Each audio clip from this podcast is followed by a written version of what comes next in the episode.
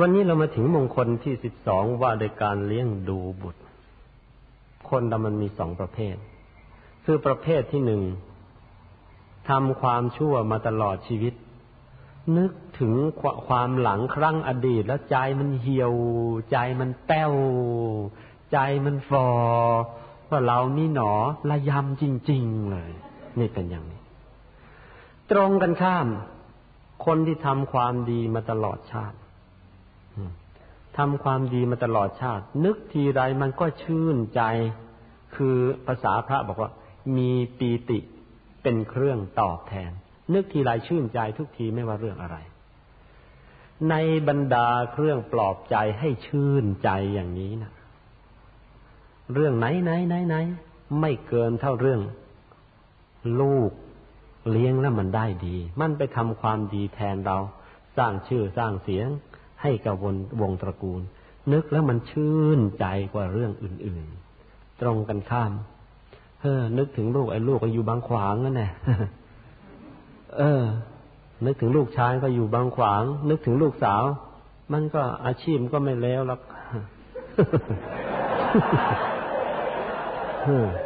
มันไม่มีอาชีพอะไรก็ไม่รู้ รับรับล่อล่อนึกแล้วก็ช้ำใจนี่เป็นยังไง เพราะฉะนั้นก็เป็นหน้าที่ของพวกเราแล้วนะ ที่นั่งกันอยู่นี่ ว่าใครที่เป็นพ่อเป็นแม่ ก็เป็นหน้าที่ว่า เออทำยังไงเนี่ย มีลูกแล้วเนี่ยจะทำยังไงให้มันได้ดิบได้ดีไปข้างหน้า หรือไอ้ที่ยังไม่มีลูกกำลังจะเตรียมแต่งงานอยู่นี่แหละเออทำยังไงเนี่ย ถ้ามีลูกเนี่ย อย่างน้อยที่สุดมันไม่ระยำเหมือนเราทำยังไงเนี่ย ถ้ามันจะดียิ่งกว่าเรา เออ ก็ยิ่งจะดีใหญ่นี่เป็นเรื่องที่เราจะต้องเตรียมตัวกัน เพราะฉะนั้นเราจึงต้องเอามามามาศึกษามงคลที่สิบสองว่าได้การเลี้ยงดูบุตรนะเพราะฉะนั้นหัวข้อแรก หัวข้อแรกก่อนเชียว เออเอาความรู้ทางด้านวิชาการไปก่อน หัวข้อแรกนี่ความหมายก่อนนะคำแปลและความหมายคำว่าบุตร พวกเราเนะ่ะเขาคิดว่าบุตรแปลว่าอะไร บุตรแปลว่าลูกปะโถหมูจะตายอย่าเพิ่งอย่าเพิ่งนะคำว่าบุตร ในต้นศัพท์ภาษาเดิมจริง ๆ มาจากคำว่าปุตตะ เนี่ยนะบุตรเนี่ยคำว่าบุตรเนี่ยคำแปลกันสั้น ๆ ว่าลูก แต่ต้นภาษาเดิมเขาแปลว่าไว้สองอย่างเลยกันคำว่าบุตรหรือปุตตะเนี่ย ประการที่หนึ่งเขาแปลว่า ผู้ทำสกุลให้บริสุทธิ นี่คือคำแปลของคำว่าบุตร เพราะฉะนั้นใครที่ตอนนี้กำลังทำชื่อเสียงวงตระกูลให้ย่ำแย่ลงไปนะนั่นน่ะไม่ใช่บุตรแล้วละบุตรเหมือนกันละชิงอะไรมาเกิดไม่รู้ อันที่สองคำแปล อันที่สองแปลว่าผู้ยังหทัยของพ่อแม่ให้เต็มเปี่ยมไปด้วยปิติ อันที่หนึ่งบุตรแปลว่าผู้ทำสกุลเนี่ยให้มันบริสุทธิ์ อันที่สอง แปลว่าผู้ยังหัดไทยของพ่อแม่ ให้เต็มเปี่ยม หรือให้ปลื้มใจหรือว่าให้ปิติ นี่คือคำแปลคำแปลของคำว่าบุตร ทีนี้ หัวข้อต่อไป ความหวังสุดยอดของชาวโลกหรือความหวังของพ่อแม่ พ่อแม่เนี่ยหวังอะไร ที่จะให้มันใจของตัวเอง มันเต็มเปี่ยมมันปิติอย่างที่ว่าเนี่ย พ่อแม่หวังอะไรเลย พ่อแม่ทุกคน ถ้าไม่เสียจริตไม่วิปริตไปซะก่อนแล้วก็ พ่อแม่ทุกคนเนี่ย มีความหวังอยู่โดยย่อห้าประการด้วยกัน คืออันที่หนึ่งมีความหวังว่า บุตรที่เราเลี้ยงแล้วจะเลี้ยงเราตอบแทนจะเลี้ยงเราอีตอนแก่นี่เป็นความหวังอันหนึ่งของพ่อแม่ ที่ตั้งใจเลี้ยงบุตร อันที่สองมีความหวังว่า บุตรของเราเนี่ย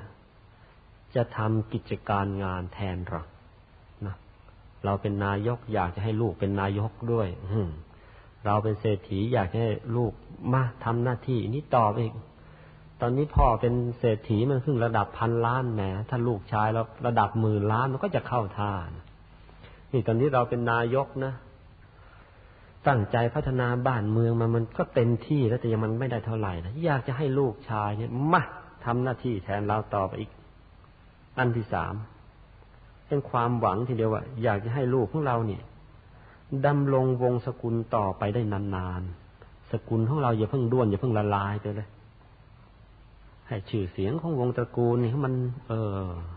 ดังสนั่นลั่นโลกอะไรงั้น พูดง่ายๆแต่ละคนมันยังไม่หมดกิเลส เพราะฉะนั้นมันมีเชื้ออยากดังอยู่ด้วยกันทั้งนั้นแหละพ่อดังแล้วก็อยากจะให้ลูกดังต่อ ถ้าดังกับพ่อได้ก็ยิ่งดีหนักเข้าไปอืแล้วยังฝากความหวังว่าถ้ามีหลาน ให้มันดังหนักเข้าไปอีก นี่คือคนนะอันที่สี่มีความหวังว่า บุตรของเราเนี่ยจะปกครองทรัพย์มรดกของเราแทน แล้วก็อันที่ห้าเมื่อเราตายไปแล้ว เออ ลูกๆมันเชื่อกันทำบุญทำทาน เออ ไปให้ด้วยนะเมื่อเรามีชีวิตอยู่ก็ตั้งใจทำบุญทำทานอยู่แล้วแหละแต่ว่าแหมมันยังไม่เต็มอิ่ม ถ้าตายไปแล้วลูกๆหลานๆมันช่วยกันทำบุญถ้าอุทิศส่วนกุศลไปให้เราอีก เออ มันก็จะยิ่งดี นี่เป็นความหวังโดยย่อของพ่อแม่ทั้งหลายที่ เออมีลูกแล้วก็เพื่อจะให้ได้อย่างนี้เนี่ยคือถ้ามีลูกที่มีคุณสมบัติครบทั้งห้าประการนี้แล้วก็ นึกแล้วเมื่อไรมันก็ได้ความปลื้มปิติได้ความปลื้มใจเมื่อนั้นแหละ แต่ว่าลูกอย่างนี้นะ่ะ มันหาได้ง่ายนักเลยมันไม่ง่ายหรอก ลองถามตัวเองก็แล้วกันวันเนี่ย ในคุณสมบัติห้าประการเนี่ย เราพอจะมีไหมเนี่ย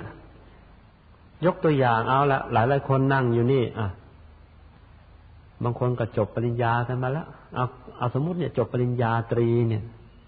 ถามว่าจบปริญญาตรีนี่ มีปัญญาเลี้ยงพ่อเลี้ยงแม่กันบ้างไหมเดี๋ยวนี้นะ ผมจำเป็นต้องอยู่เลี้ยงพ่อเลี้ยงแม่นะตอนไปบวชศึกศึกจะไปไหนเราคุณ จะต้องไปเลี้ยงพ่อเลี้ยงแม่แล้วก็สึกไป ตามไปดูถึงบ้าน โถเอ้ยเลี้ยงพ่อเลี้ยงแม่ ไปอาศัยบ้านพ่อบ้านแม่อยู่ซะอีกวันดีคืนดีแม่ ขอยืมตังค์ไอ้ขอยืมไม่เคยใช้เลยเจ้านี่ลูกชั้นดี เดี๋ยวนี้เป็นอย่างนี้นะถามตัวเราเองเนี่ย อีตอนนี้เนี่ยจบการศึกษากันมาแล้วเนี่ย ถ้าทานจะเลี้ยงพ่อเลี้ยงแม่ไหวไหมลูกเดี๋ยวนี้แหมรู้สึกว่ายากเต็มทีนะก็พพูดง่ายๆวันนี้แม้แต่ขณะนี้ก็กำลังเตรียมทอนกำลังใจพ่อแม่อยู่แล้วแหละเอา้าไปดูสิความหวังอันที่สองของพ่อของแม่ ว่าจะทำกิจแทนเรา เฮ้อไปทำกิจแทนเรา ไปทำกิจแทนท่าน ดูตัวเองกันแล้วกันทำไหวหรือไม่ไหวนะอันที่สามจะดำรงวงศกุลของท่านให้อยู่นานๆแหมอีตอนนี้ทำท่าทำทาง ตั้งแต่เราโตขึ้นมาเนี่ยผลานไปเยอะ สกุลกำลังจะล้มละลายนี่เพราะเรา ถ้าอย่างนี้ก็เสร็จกันเลยนะเช็คตัวเองเสียทางก้าวแรกก่อนนะทีนี้ก็มาหัวข้อต่อไป เอาลองก่อนที่จะมาพูดถึงการเลี้ยงดูบุตร ลองมาดูหัวข้อที่สามประเภทของบุตรซะก่อนนะ บุตรมีกี่ประเภทกัน ถ้าว่าโดยคุณธรรมแล้วก็ แบ่งโดยคุณธรรมบุตรมีอยู่สามประเภทด้วยกัน อันนี้เป็นเรื่องที่น่ารู้เชียว เราจะได้รู้ว่าไอ้จุดยืนของเราตอนนี้มันอยู่ตรงไหนแน่เนี่ยนะบุตรถ้าว่าโดยแบ่งโดยประเภทโดยคุณธรรม แล้วก็มีอยู่สามประเภทด้วยกัน อันที่หนึ่งอภิชาตบุตรนะชื่อในอภิชาตอภิชาตเนั่นนะอะไรเลยเอ อภิชาตบุตรแปลว่า บุตรที่ยิ่งกว่าพ่อแม่ไอ้ยิ่งในที่นี้ยิ่งดีไม่ใช่ยิ่งเลวนะอภิชาตบุตรบุตรที่ดียิ่งกว่าพ่อยิ่งกว่าแม่ คือพ่อแม่ท่านก็ไม่ค่อยจะมีศีลมีธรรมไม่ค่อยรู้เรื่องรู้ราวอะไรนักหรอก แต่ว่าพอมีบุตรแล้วบุตรประเภทนี้เนี่ย โตขึ้นแล้ว เป็นคนมีศีลมีธรรมมมีพระรัตนตรัยเป็นที่พึ่ง รู้จักอะไรดีอะไรชั่ว อะไรควรอะไรไม่ควรนี่ สารพัดรู้อย่างนี้ อย่างนี้รู้มีมีภูมิรู้มีภูมิธรรมเหนือกว่าพ่อเหนือกว่าแม่ อย่างนี้เรียกว่าอภิชาตบุตร เป็นบุตรที่พ่อแม่หวังอย่างยิ่งนะหวังอย่างยิ่งว่าอยากจะได้บุตรอย่างเงี้ยอันที่สองอนุชาตบุตรอนุชาตบุตร แปลว่าบุตร ที่ดีเสมอพ่อเสมอแม่ บุตรที่ดีเสมอพ่อเสมอแม่เป็นไง คือพ่อแม่ก็เป็นคนมีศีลธรรมนะเป็นคนดีมีศีลมีธรรมเคารพพระพุทธพระธรรมพระสงฆ์ตั้งใจทำความดีปฏิบัติธรรมะมาตลอดชีวิต พอมีลูกก็ได้ลูกดีๆเหมือนอย่างกับพ่ออย่างกับแม่อย่างนี้อีก เรียกว่าอนุชาตบุตร บุตรประเภทนี้พ่อแม่ก็อยากได้ พูดง่ายๆ ถ้าพ่อแม่นี่ ขึ้นมาระดับถึงสูงสุดแล้วดีสูงสุดแล้ว อย่างน้อยก็หวังให้ลูกเนี่ย ดีเท่าตัวนะ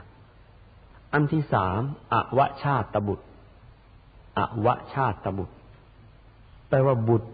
ที่เลวกว่าพ่อกว่าแม่ พ่อแม่ก็มีศีลมีธรรมมามีบุตรไอ้อย่างนี้เขาเออเขาเรียกว่าไอ้ลูกแหกคอกไอ้ลูกพาเรา มันแย่จริง ๆ เลย เอาดีไม่ได้เลย ลูกล้างลูกผลาญฉละอย่างนี้ เรียกว่าอาวชาตบุตร บุตรประเภทนี้ไม่มีใครเขาอยากได้เลย นิดหนึ่งคำว่าบุตรในที่นี้นะ่ะ เป็นคำรวมนะ ทั้งบุตรหญิงบุตรชายนะลูกหญิงลูกชายไม่ใช่บุตรที่นี้หมายถึงบุตรชายเฉพาะไม่ใช่ทีนี้หัวข้อต่อมา เป็นการแบ่งประเภทของบุตรอีกเหมือนกัน แต่ว่าแบ่งประเภทของบุตรเนี่ยตามกำเนิดนะแบ่งตามกันกำเนิดเมื่อกี้นี้แบ่งตามคุณธรรม แบ่งตามกำเนิดมีอะไรมั่งแบ่งได้เป็นสามอีกเหมือนกัน อันที่หนึ่งท่านใช้คำว่าอัตระโช แปลว่า ลูกในไส้หรือลูกที่เกิดในเกิดจากตัวของเราเองนะอันที่สองทินนโกแปลว่าลูกเลี้ยงนะลูกเลี้ยง ลูกติดพ่อ ลูกติดแม่มารวมกระทั่งลูกบุญธรรมเด้ทินนโก อันที่สาม อันเตวาสิโก อันนี้ลูกศิษย์ก็มีลูกในไส้มีลูกเลี้ยง แล้วก็มีลูกศิษย์นี่ว่าได้กำเนิด อันนิดหนึ่ง คนคนโดยมากเมื่อยังไม่หมดกิเลสเนี่ยนะ ก็อยากจะมีลูก บางคนก็อยากจะมีลูกเยอะๆเนี่ยหลวงพ่อวัดปากน้ำท่านว่าอย่างนี้ ถ้าอยากจะมีลูกเยอะๆแล้วก็ มาบวชกับหลวงพ่อสิอ่าแล้วกัน หลวงพ่อวัดปากน้ำเนี่ยลูกจะบอกใครอยากจะมีลูกเยอะๆลูกดีๆแล้วก็มามาบวชด้วยกันฮึบวชแล้วมีลูกได้เลยเลยหลวงพ่อ ได้ ลูกอะไร ลูกศิษย์แล้วท่านบอกเอาไว้ด้วย อยากจะได้ลูกดีๆ แล้วก็มาบวชเพราะว่าลูกถ้าเป็นลูกในไส้คืออัตรโชนั่นน่ะ ถ้ามันเกะกะ ถ้ามันเกเรแล้วก็ ไหนๆมันก็เป็นลูกเราแล้วก็ต้องทนเลี้ยงกันไป แล้วมีได้ไม่กี่คนแล้วขอบเขตมันจำกัด แต่พระพุทธเจ้านั้นพระพุทธเจ้าลูกเยอะสองพันห้าร้อยปีลูกท่านยังเกิดกันไม่ยอมหยุดเลยลูกศิษย์นี่ก็เป็นลูกพระพุทธเจ้าเหมือนกันนั่งอยู่นี่ถ้าลูกศิษย์แล้วก็คัดได้ ถ้ามันเลวมันเกะกะเกเรไม่อยู่ในโอวาทก็ไม่เอา บอกลากันไม่เอาแล้วไอ้คนไหนดีอะก่อนเลี้ยงก็อบรมก่อนดูแลก็สั่งสอนกันไป ลูกประเภทนี้เลือกได้เลยนะเออ อยากจะมีลูกเยอะๆมามาบวชเป็นเพื่อนกันนะทีนี้ตกลงเป็นอันว่าการแบ่งประเภทของบุตรเนี่ย ก็แบ่งออกเป็นสองประเภทใหญ่ ๆ อย่างที่ว่า ถ้าโดยเอ่อโดยคุณธรรมก็เป็นสามอย่าง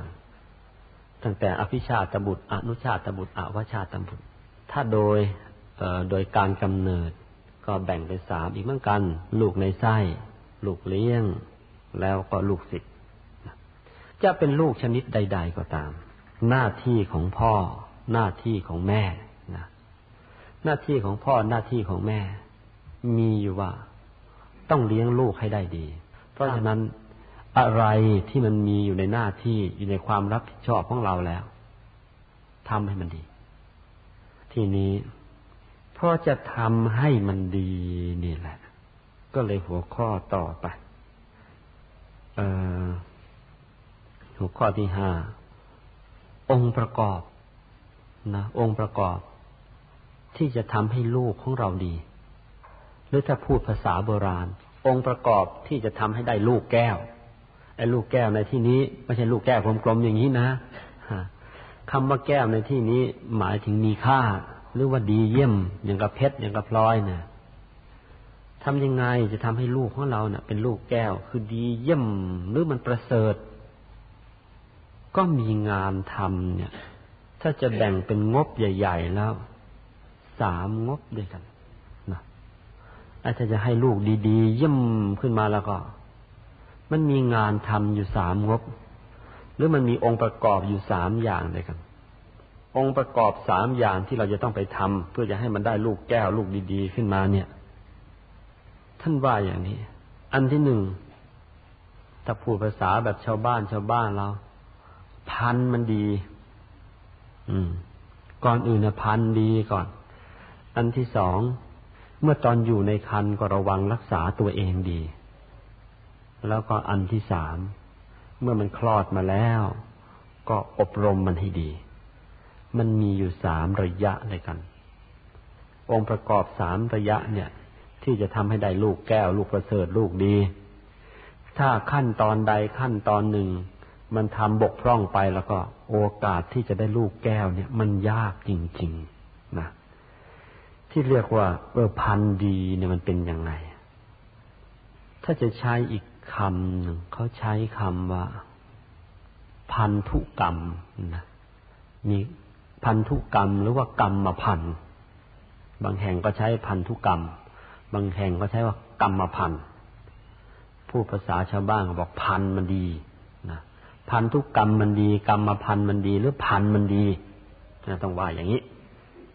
เออ ถ้าพันมันไม่ดีแล้วก็เสียท่าแหละทีนี้ไอ้เรื่องพันดีนี่มันมาจากไหนล่ะ มันก็มันเริ่มที่ตัวเราเองนั่นแหละโอ้ยบางคนขี้เหล้าเมายาแต่อยากจะได้ลูกดี มันจะไปได้ยังไง ลูกสุนัขไม่เคยคลอดออกมาเป็นคนเลยฮะไม่มี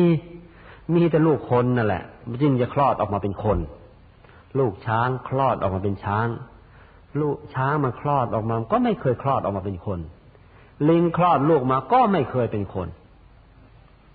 เพราะฉะนั้นอยากจะได้ลูกดีตัวของเราซึ่งเป็นต้นพันธุ์เนี่ย มันจะต้องดี ตัวของเราซึ่งเป็นต้นพันธุ์เนี่ย มันต้องดีนะเพราะฉะนั้นคำว่ากรรมพันธุ์มันดี เนี่ย คือหมายถึงตัวของเราเนี่ยต้องดีก่อนนะตัวของเราเนี่ยดีไหมถ้าตัวของเรามันยังไม่ดีนะ่ะ จะไปหวังอะไรว่าลูกเรามันจะดี อย่าไปหวังเลย มันก็เบี้ยวเบี้ยวบูดบูดเหมือนก็พ่อเหมือนก็แม่นั่นแหละ บางคนชอบว่า แม่ลูกฉันมันดื้อดื้อดื้อดื้อว่าอย่างนั้นเชียวถามว่าดื้อเหมือนใคร เหมือนพ่อมันนั่นแหละ เหมือนแม่มันนั่นแหละ จะไปโทษใคร พันมัน มันไปตามพัน ทีนี้พอเป็นอย่างนี้แล้ว ก็เลยมีเรื่องลึกซึ้งอีกหน่อยหนึ่ง ซึ่งก็พยายามไปค้นไปคว้าออกมา ทั้งจากพระไตรปิฎกทั้งจากการนั่งสมาธิ นั่งซ้ำแล้วก็ซ้ำอีกเช็คแล้วก็เช็คอีกอ้าวจากการไปถามครูบาอาจารย์มา เช็คกับหลวงพ่อธรรมะ เช็คกับคุณยาย ท่านค้นนั่งเข้าที่ค้นให้ รวมกันมา ก็จะเอามาป้อนให้กับพวกเรานะกรรมพันธุ์ที่ดีเออมันเป็นยังไงเออก่อนอื่นทำความเข้าใจกับศัพท์สามคำต่อไปนี้ก่อน อันแรกคำว่าอาจินกรรม แปลว่ากรรมหรือการกระทำคำว่ากรรมเนี่ยนะมันแปลว่าการกระทำจะดีจะชั่วก็ตามยังไม่รู้แหละอาจินกรรม แปลว่า กรรมหรือการกระทำที่เราทำบ่อยๆทำเสมอๆทำจนเคยชินทำจนเป็นกิจวัตรประจำวัน จะฝ่ายดีฝ่ายชั่วก็ตามนะบางคนมีอาจินกรรมฝ่ายดีว่า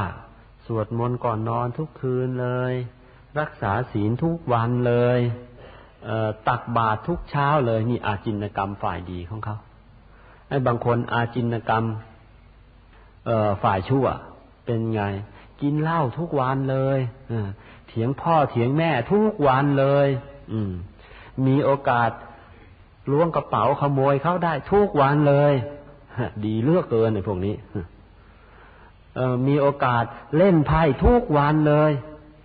นี่เป็นอาจินกรรมฝ่ายชั่ว อาจินกรรมฝ่ายชั่วนะมันมีอยู่สองฝ่ายอย่างนี้ไออาจินกรรมอันนี้นะ่ะ เมื่อถึงคราวมันให้ผล เมื่อถึงคราวมันจะให้ผล มันจะให้ผลในลักษณะที่ว่า จะทำให้เป็นนิสัยของเรา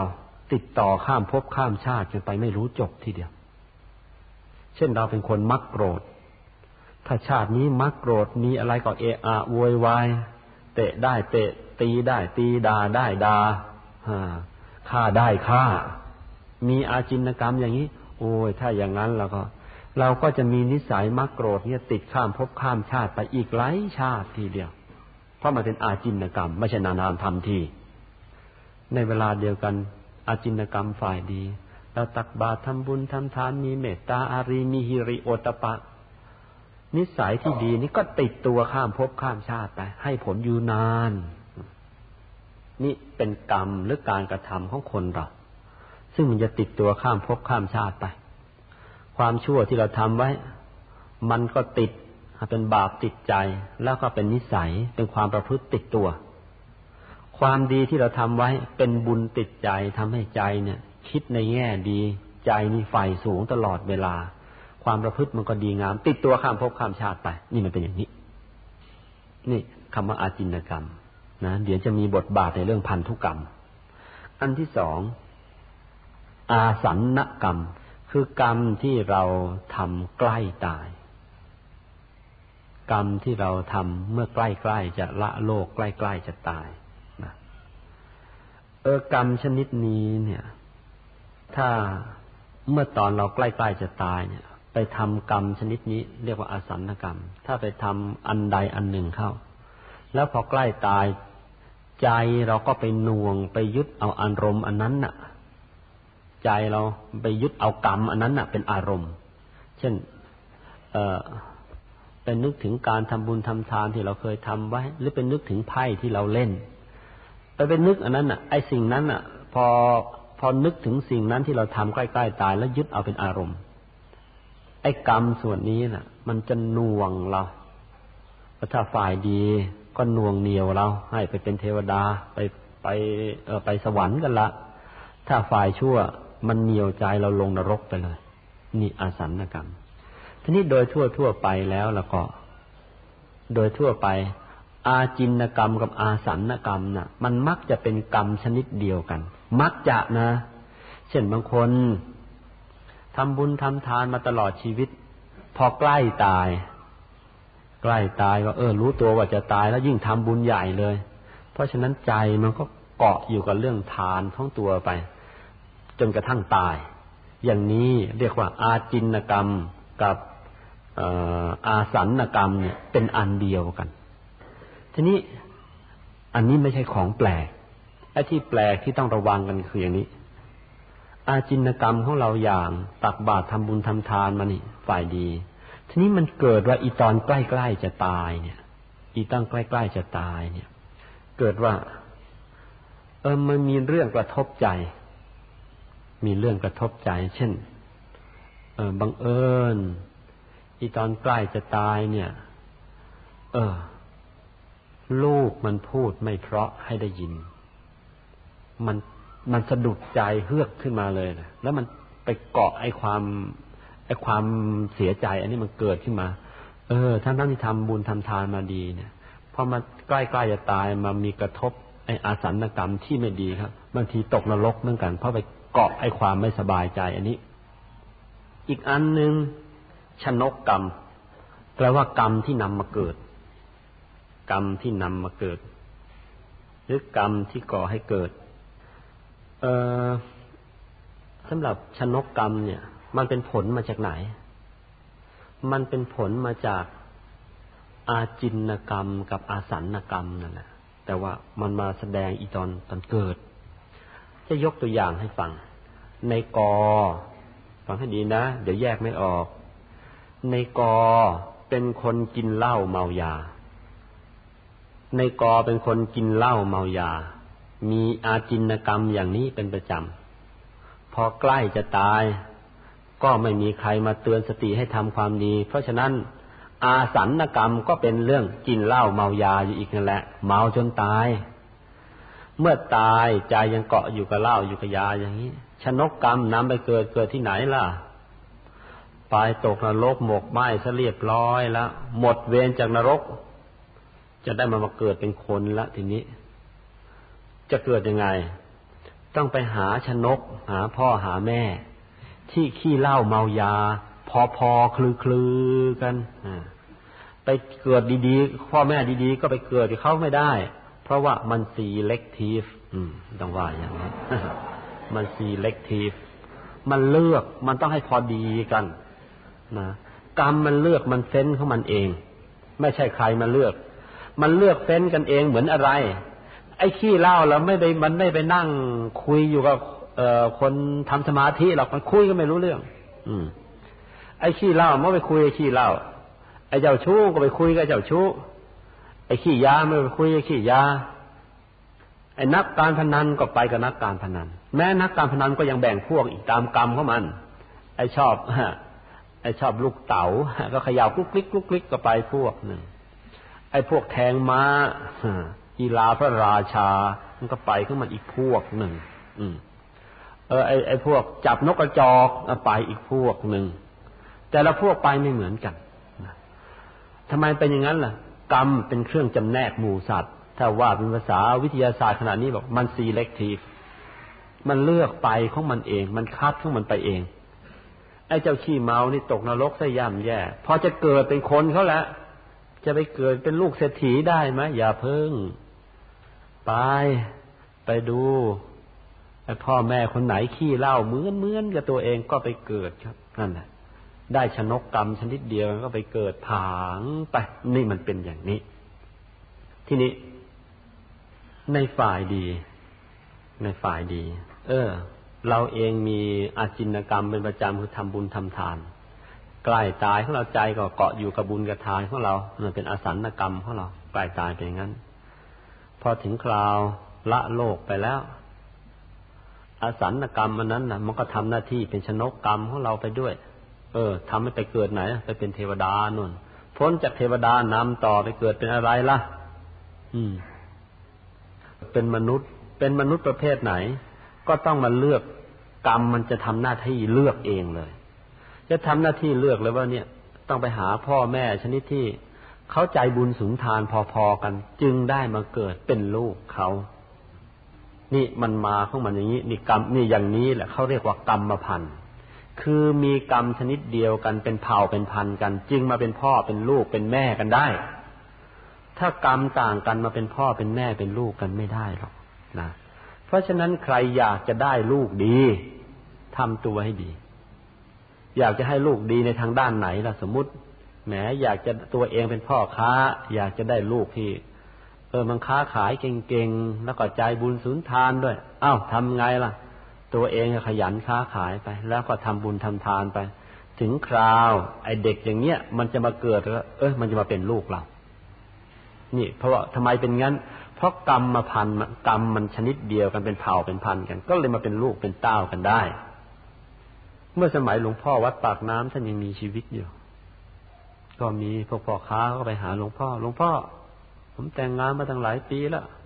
ยังไม่มีลูกมีเต้าเขาเลย อยากจะหลวงพ่อเขาถาม เออ อยากจะได้ลูกชนิดไหนล่ะ อยากจะได้ลูกลีลีใจบุงสูงทางแล้วก็รวยรวยเรื่อย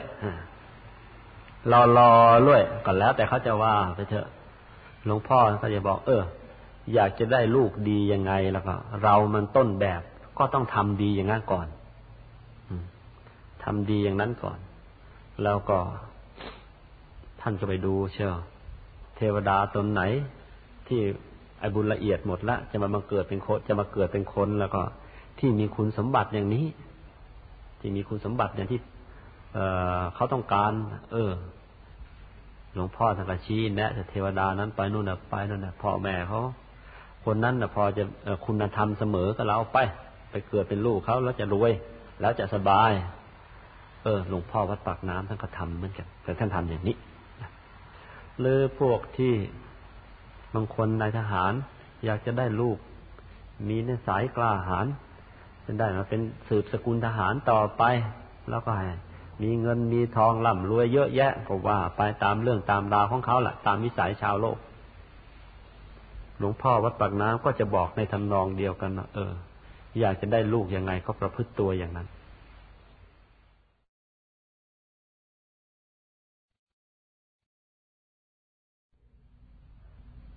อยากจะได้ลูกยังไงก็ประพฤติตัวอย่างนั้น อยากจะได้ลูกที่มีนิสัยกล้าหาญองอาจ ตัวเราก็ต้องมีศีลเพราะศีลเป็นเครื่องทำให้คนเราองอาจ เพราะไม่มีความชั่วอะไรที่จะมาเออทำให้ใจมันห่อเหี่ยว แล้วก็ตัวเองก็ต้องศึกษาหาความรู้โดยเป็นพหูสูตร มันจึงจะแกล้วกล้าได้ นี่ยกตัวอย่าง หลวงพ่อท่านก็แนะนำไป แล้วสอนให้ทำถ้าต้องการให้ลูกฉลาดเอ้าตัวเองก็ทำภาวนาด้วย พอเราทำกรรมชนิดดี ๆ อย่างนี้ขึ้นมาเรียบร้อยแล้ว บุคคลนะพวกวิญญาณที่จะมาเกิดเป็นลูกเป็นเต้าเรา ที่มีคุณสมบัติอย่างนี้เวลาเขาจะมาเกิดเขาก็มาเกิดกับเราเขาไม่ไปเกิดกับคนอื่นไปเกิดไม่ได้ มันต้องขันน้ำผ่านรองมันพอๆกัน มันสีเล็กทีฟอย่างที่ว่ามาแล้วมันจึงจะมาเกิดได้นี่เป็นอย่างนี้ เพราะฉะนั้นถ้าใครอยากจะได้ลูกดีๆ ดียังไงก็ตามเถอะเท่าที่ตัวคิดเอาไว้นะ่ะ อยากได้ยังไงขอให้ทำอย่างนั้น ประพฤติตัวอย่างนั้นก่อน เหมือนอย่างกับช่างถ้วย ช่างช้า ช่างทะเออช่างปั้นถ้วยปั้นชามเขาอยากจะได้ถ้วยได้ชามแบบไหนเขาก็ทำแบบไอชนิดชนิดนั้นขึ้นมา แล้วเอาดินอัดเข้าไป วัตวัตถุดิบอัดเข้าไป แกะออกมาก็จะได้ถ้วยได้ชาม รูปทรงอย่างที่เขาหวัง เนื้อดีอย่างที่เขาหวังนะ แต่ถ้าตัวของเราเองมันช่วยช่วยแล้วหวังจะได้ลูกดี พอเจ้าพระคุณเอ้ยอย่าไปหวังเลยไม่ได้หรอก มันเป็นอย่างนี้นะทีนี้บางคนก็จะคาน เอ หลวงพ่อ บางคนนะพ่อมันก็เป็นโจร แม่มันก็โอ้โหโกหกตอแหลเป็นไฟทำไมลูกมันดีมันก็มีเหมือนกันนะเออมันมันมายังไงกันล่ะ หรือบางคนพ่อแม่เขาก็แสนจะดีกับได้ลูกอีเดียดมา มีเหมือนกัน อย่างนี้เรียกว่าลูกพาเรา เอ๊ะ ไอ้ผ่าเมื่อเมื่อมันผ่าเราได้แสดงว่ากฎแห่งกรรมใช้ไม่ได้สิกฎแห่งกรรมยังใช้ได้อยู่ตามเคย แต่เราต้องตามเงื่อนให้เจอ อันนี้เป็นเงื่อนที่น่ากลัวสำหรับคนที่ทำตัวดี ๆ มาตลอดแล้วแล้วก็พอถึงเวลากลับมาได้ลูกเร็วๆเนี่ยมีอยู่เหมือนกัน ยกตัวอย่าง ลูกพาเราในกรณีแรกคือพ่อแม่ดีจะได้ลูกเร็ว เป็นไง พ่อแม่เป็นคนใจบุญสุนทานดี เรียบร้อยตลอดเวลามา แต่เจ้ากรรมจริง ๆ สมมุติ สมมุติ วันนี้วันเกิด พักพวกเพื่อนฝูงมาอวยพรวันเกิดจนเต็มบ้านนะ ก็เข้าเมืองตาลิวต้องลิวตาตาม ความจริงมันเข้าเมืองตาบอดนะเข้าเมืองแต่ว่าตัวเองหลงไปว่าเข้านี่นี่นี่เข้าเมืองตาลิวความจริงมันตาบอด เป็นไงล่ะ พักพวกเข้ามาเต็มบ้านก็ร้อยวันพันปีไม่เคยกินเหล้าเลย วันนี้พักพวกมาเต็มบ้านเขาเอาเหล้ามาเนี่ยเขาเลยเปิดเหล้าเลี้ยงกัน อืม ในฐานะคนเปิดก็เลยสักกรุ๊ปหนึ่งที่แรกมันก็กรุ๊ปหรอกสักพักเมา ไม่เคยกินเลยแต่วันนี้มากินข้าวเมา เจ้ากรรม เมาคืนนั้น ก็ไปนอนกับภรรยาคืนนั้น พอดีปฏิสนธิวิญญาณจะมาเกิดแหละพ่อก็เมา ไอ้แม่วันนั้นก็พลอยเมาไปด้วยเสร็จแล้ว เอาละสิ ไอ้วิญญาณลึกกายละเอียดที่มันจะมาเกิด ไอ้ขี้เมาเนี่ยมันหาพ่อหาแม่ยากจะมาเกิดยากจริง ๆ แม้ได้จังหวะเลย ผางเข้าไปได้ได้ลูกขี้เมา นี่เป็นอย่างนี้ มันก็เป็นการผ่าเหล่าขึ้นมาชนิดหนึ่ง พ่อดีๆ แม่ดีๆ ได้ลูกเลวมีอยู่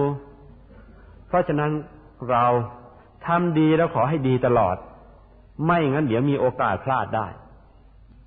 ดีมาสารพัดดีวันนี้มาชั่วซะจับพลัดจับผูมามีลูกตอนช่วงนั้น เลยต้องเลี้ยงลูกปัญญาอ่อนมั่ง เลี้ยงลูกใบมั่งนี่เป็นตัวอย่าง อีกพวกหนึ่งมีเหมือนกัน เออพ่อแม่ดีๆเออพ่อพ่อแม่เร็วๆแต่ได้ลูกดี เป็นไง เออไอคนไทยเราเนี่ยนะตามธรรมดาและไอความที่สิ่งแวดล้อมหลาย ๆ อย่างในบ้านในเมืองของเราเนี่ยมันให้ เวลาเกิดเออเว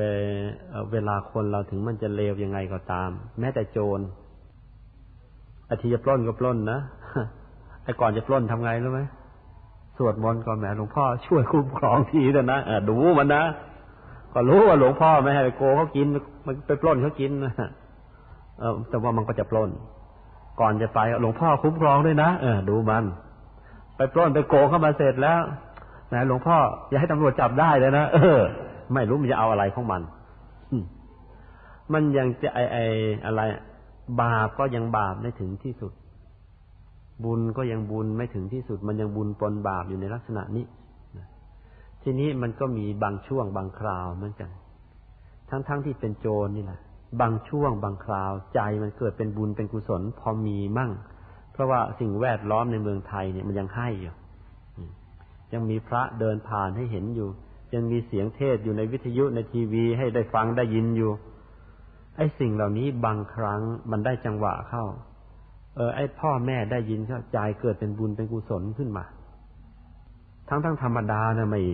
ไม่กระดิกเลยเรื่องบุญเรื่องกุศล แต่ให้บังเอิญไปว่าเป็นอย่างนี้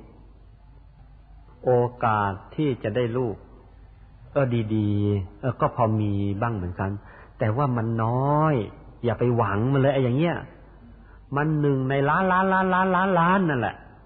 นานมันถึงจะมีที เพราะฉะนั้นอยากจะได้ลูกดีแล้วก็ อย่าไปหวังไอ้พาเราชนิดอย่างนี้เลยนะ ไม่เอา หวังเอาจริง ๆ จังๆเลยว่าเออเราถ้าจะมีลูกก็ขอให้ได้ลูกดีๆ เพราะฉะนั้นเราก็จะทำตัวให้มันดีจริง ๆ อย่างนี้นี่จึงจะมีโอกาสได้ลูกดีได้นี่ เป็นองค์ประกอบอันที่หนึ่งเลยนะว่าการที่คนใดคนหนึ่งจะได้ลูกดีครับต้องอย่างเงี้ยว่าตัวเองจะต้องสร้างบุญมาดี เมื่อตัวเองสร้างบุญดีแล้ว ไอ้คนมีบุญนั่นแหละมันถึงจะมาเกิดเป็นลูกเรา นี่องค์ประกอบอันที่หนึ่งที่จะทำให้ได้ลูกดี อันที่สองบำรุงรักษาคันไว้อย่างดี คือเอาละเด็กดีๆเนี่ยมาเกิดอยู่ในคันเราแล้วละแต่ว่าคุณแม่คุณพ่อไม่ตั้งใจบำรุงไม่ตั้งใจดูแลบุตรในคันอย่างดี ก็ไม่ได้เหมือนกัน เช่น ยกตัวอย่าง เอาอาหารเผ็ดไปร้อนไป ก็มีผลกระทบกระเทือนถึงบุตรในครรภ์พ่อแม่เออแม่กินเหล้าแค่แม่กินเหล้าก็มีผลกระทบกระเทือนต่อบุตรในครรภ์เหมือนกันอันนี้แพทย์วิชาการแพทย์ปัจจุบันนี้ก็ยืนยันแล้ว อันนี้ก็ไปไปสอบถามกับแพทย์ดูก็ได้นะกำลังตั้งครรภ์อยู่มารดาไปกินเหล้า ไปกินเบียร์ข้าวสังคมเก่งไปกินเหล้าไปกินเบียร์หรือว่าสูบบุหรี่มีผลกระทบกระเทือนถึงลูกทำให้ปัญญาอ่อนไป เออเป็นไปได้อีกเหมือนกัน นี่เป็นเรื่องที่คุณแม่จะต้องระวังตัวเอง นอกจากระวังในเรื่องเหล่านี้แล้ว แม้อารมณ์ก็ต้องระวัง มีการทดลองในต่างประเทศหลายๆราย ยืนยันมาเลยว่า ถ้าขณะที่กำลังตั้งครรภ์อยู่เนี่ย ถ้าคุณแม่ตั้งใจสวดมนต์สวดพร รือตั้งใจทำบุญทำทาน อย่างน้อยที่สุดก็อ่านอ่านหนังสือธรรมะ หรือได้นั่งสมาธิหรือรักษาศีล ปรากฏว่าคุณแม่ที่รักษาใจรักษาความประพฤติอย่างนี้เนี่ย ลูกที่เกิดมา เออ จะมีไอคิวหรือสติปัญญาสูงกว่าเด็กทั่วๆไป อันนี้ก็เป็นเรื่องของการการดูแลตัวเอง ของมารดาบำรุงรักษาคันอย่างดีคืออย่างนั้นคุณพ่อไม่ได้ช่วยอะไรเลย แล้วคุณพ่อก็ต้องมีส่วน ไม่ใช่ว่าคุณพ่อเลี้ยงคุณแม่ได้ลำแข้งอยู่เรื่อยๆ ตายอีกเหมือนกันตาย เออ คุณแม่กำลังตั้งครรภ์อยู่คุณพ่อก็อ้าวไม่กินเหล้าเมายา ไอ้คนเกะกะเกเรก็ไม่ไม่ให้มาถึงบ้านแล้วเรื่องอะไรร้อนๆในที่ทำงานก็ไม่ให้ได้ยิน ภาระอะไรต่างๆ มันหนักหนานักอะพ่อรับไปทำซะเองอย่างนี้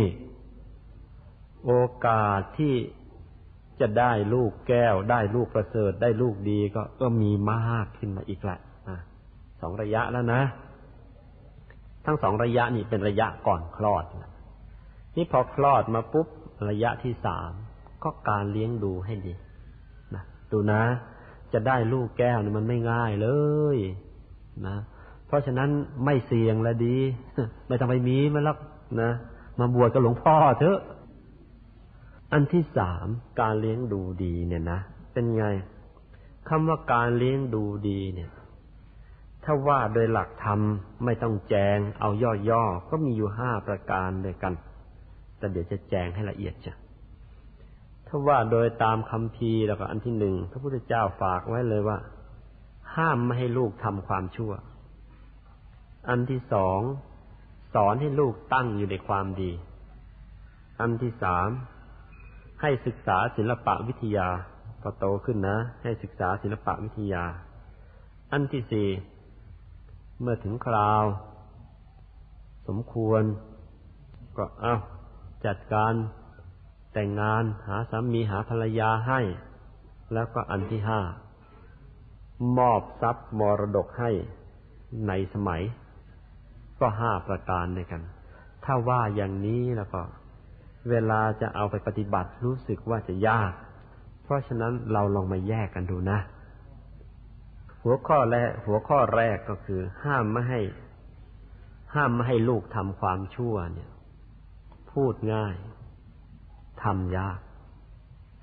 เราจะต้องไปหาองค์ประกอบที่ที่สมบูรณ์มาให้ ห้ามลูกไม่ให้ทำความชั่ว ไปเริ่มจากตรงไหน มาตรงจุดนี้ก่อนจะเริ่มตรงไหนเนี่ยไม่ให้ลูกมันเลวเนี่ย จุดที่คนจะเลวน่ะ มันอยู่ที่ครูของมัน หรือสิ่งแวดล้อมของมัน สิ่งแวดล้อมอันแรกของลูกอะไรล่ะ คือพ่อกับแม่นั่นแหละ นะ ที่ว่าห้ามไม่ให้ลูกทำความชั่วเป็นไง ถ้าจะแยกมาในแง่ของการปฏิบัติคือ คุณพ่อคุณแม่เอง ก็ไม่พูดชั่วทำชั่วให้ลูกดูนะคุณพ่อคุณพ่อคุณแม่นะอย่ามาพูดชั่วทำชั่วให้ลูกดู ให้ลูกฟังไม่เอานะอยากจะได้ลูกดีเนี่ย ดีเหมือนใครมันมันจะต้องมีต้นแบบ เราจะต้องเป็นต้นแบบให้ได้ อยากจะได้ลูกดี เราเป็นต้นแบบแห่งความดีเลย เพราะการสอนที่ดีที่สุดคือการทำให้ดูเออสำหรับเรื่องนี้ ก็มีเรื่องส่วนตัวสักหน่อยเล่าให้ฟัง เมื่อเล็กๆ แถวหมู่บ้านที่อาตมาอยู่ บ้านพี่ปานาอาต่างๆ มันเป็นดงการพนันเขาเล่นไพ่กันรอบบ้าน มีแต่ที่บ้านอาตมาแหละไม่เล่น พ่อห้ามนักห้ามหนา ไม่ให้เล่น ก็ไปคุยกับลุงลุงป้าป้าเขาว่าเอ๊ะทำไมพ่อที่พ่อไม่เห็นเขาเล่นนะ ป้านะ่ะ ลุงนะ่ะมาเสียเวลาเล่นไพ่กันนี่นะเล่นกันในหมู่ญาติก็มากินกันเองเนี่ยทำคนเป็นโรคประสาทไปได้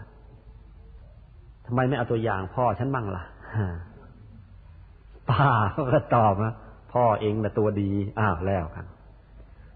พ่อเองนั่นแหละตัวดีนั่นละเสียเล่นไพ่ที่บ้านเองนะมาก่อนนะบอลเป็นงั้นไปเลยก็วันดีคืนดีก็เลยถามพ่อ พ่อลุงน่ะ ป้าน่ะเขาว่าที่เมื่อก่อนเนี่ยบ้านเราเนี่ยมันเป็นบ่อนการพนัน จริงไหม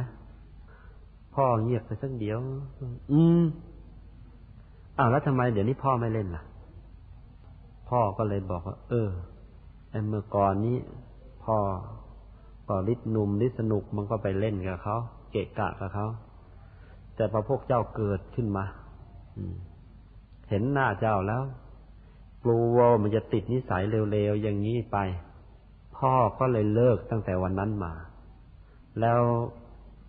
นอกจากตัวเองเลิกแล้ว ใครจะมาเล่นที่บ้านก็ไม่ยอมให้มาเล่น อุปกรณ์การเล่นต่างๆพ่อเผาทิ้งหมด ไม่เฉพาะแต่ไพ่หรอกองที่เองเห็นรอบๆบบ้านเนี่ย นั่นก็อุปกรณ์สำคัญของพ่อเหมือนกัน แต่ว่าพ่อเลิกเสียมาเป็นใส่โอ่งน้ำฝน เมื่อก่อนนะโอ่งหมักเหล้าเอางั้นหรอกเลยนี่เป็น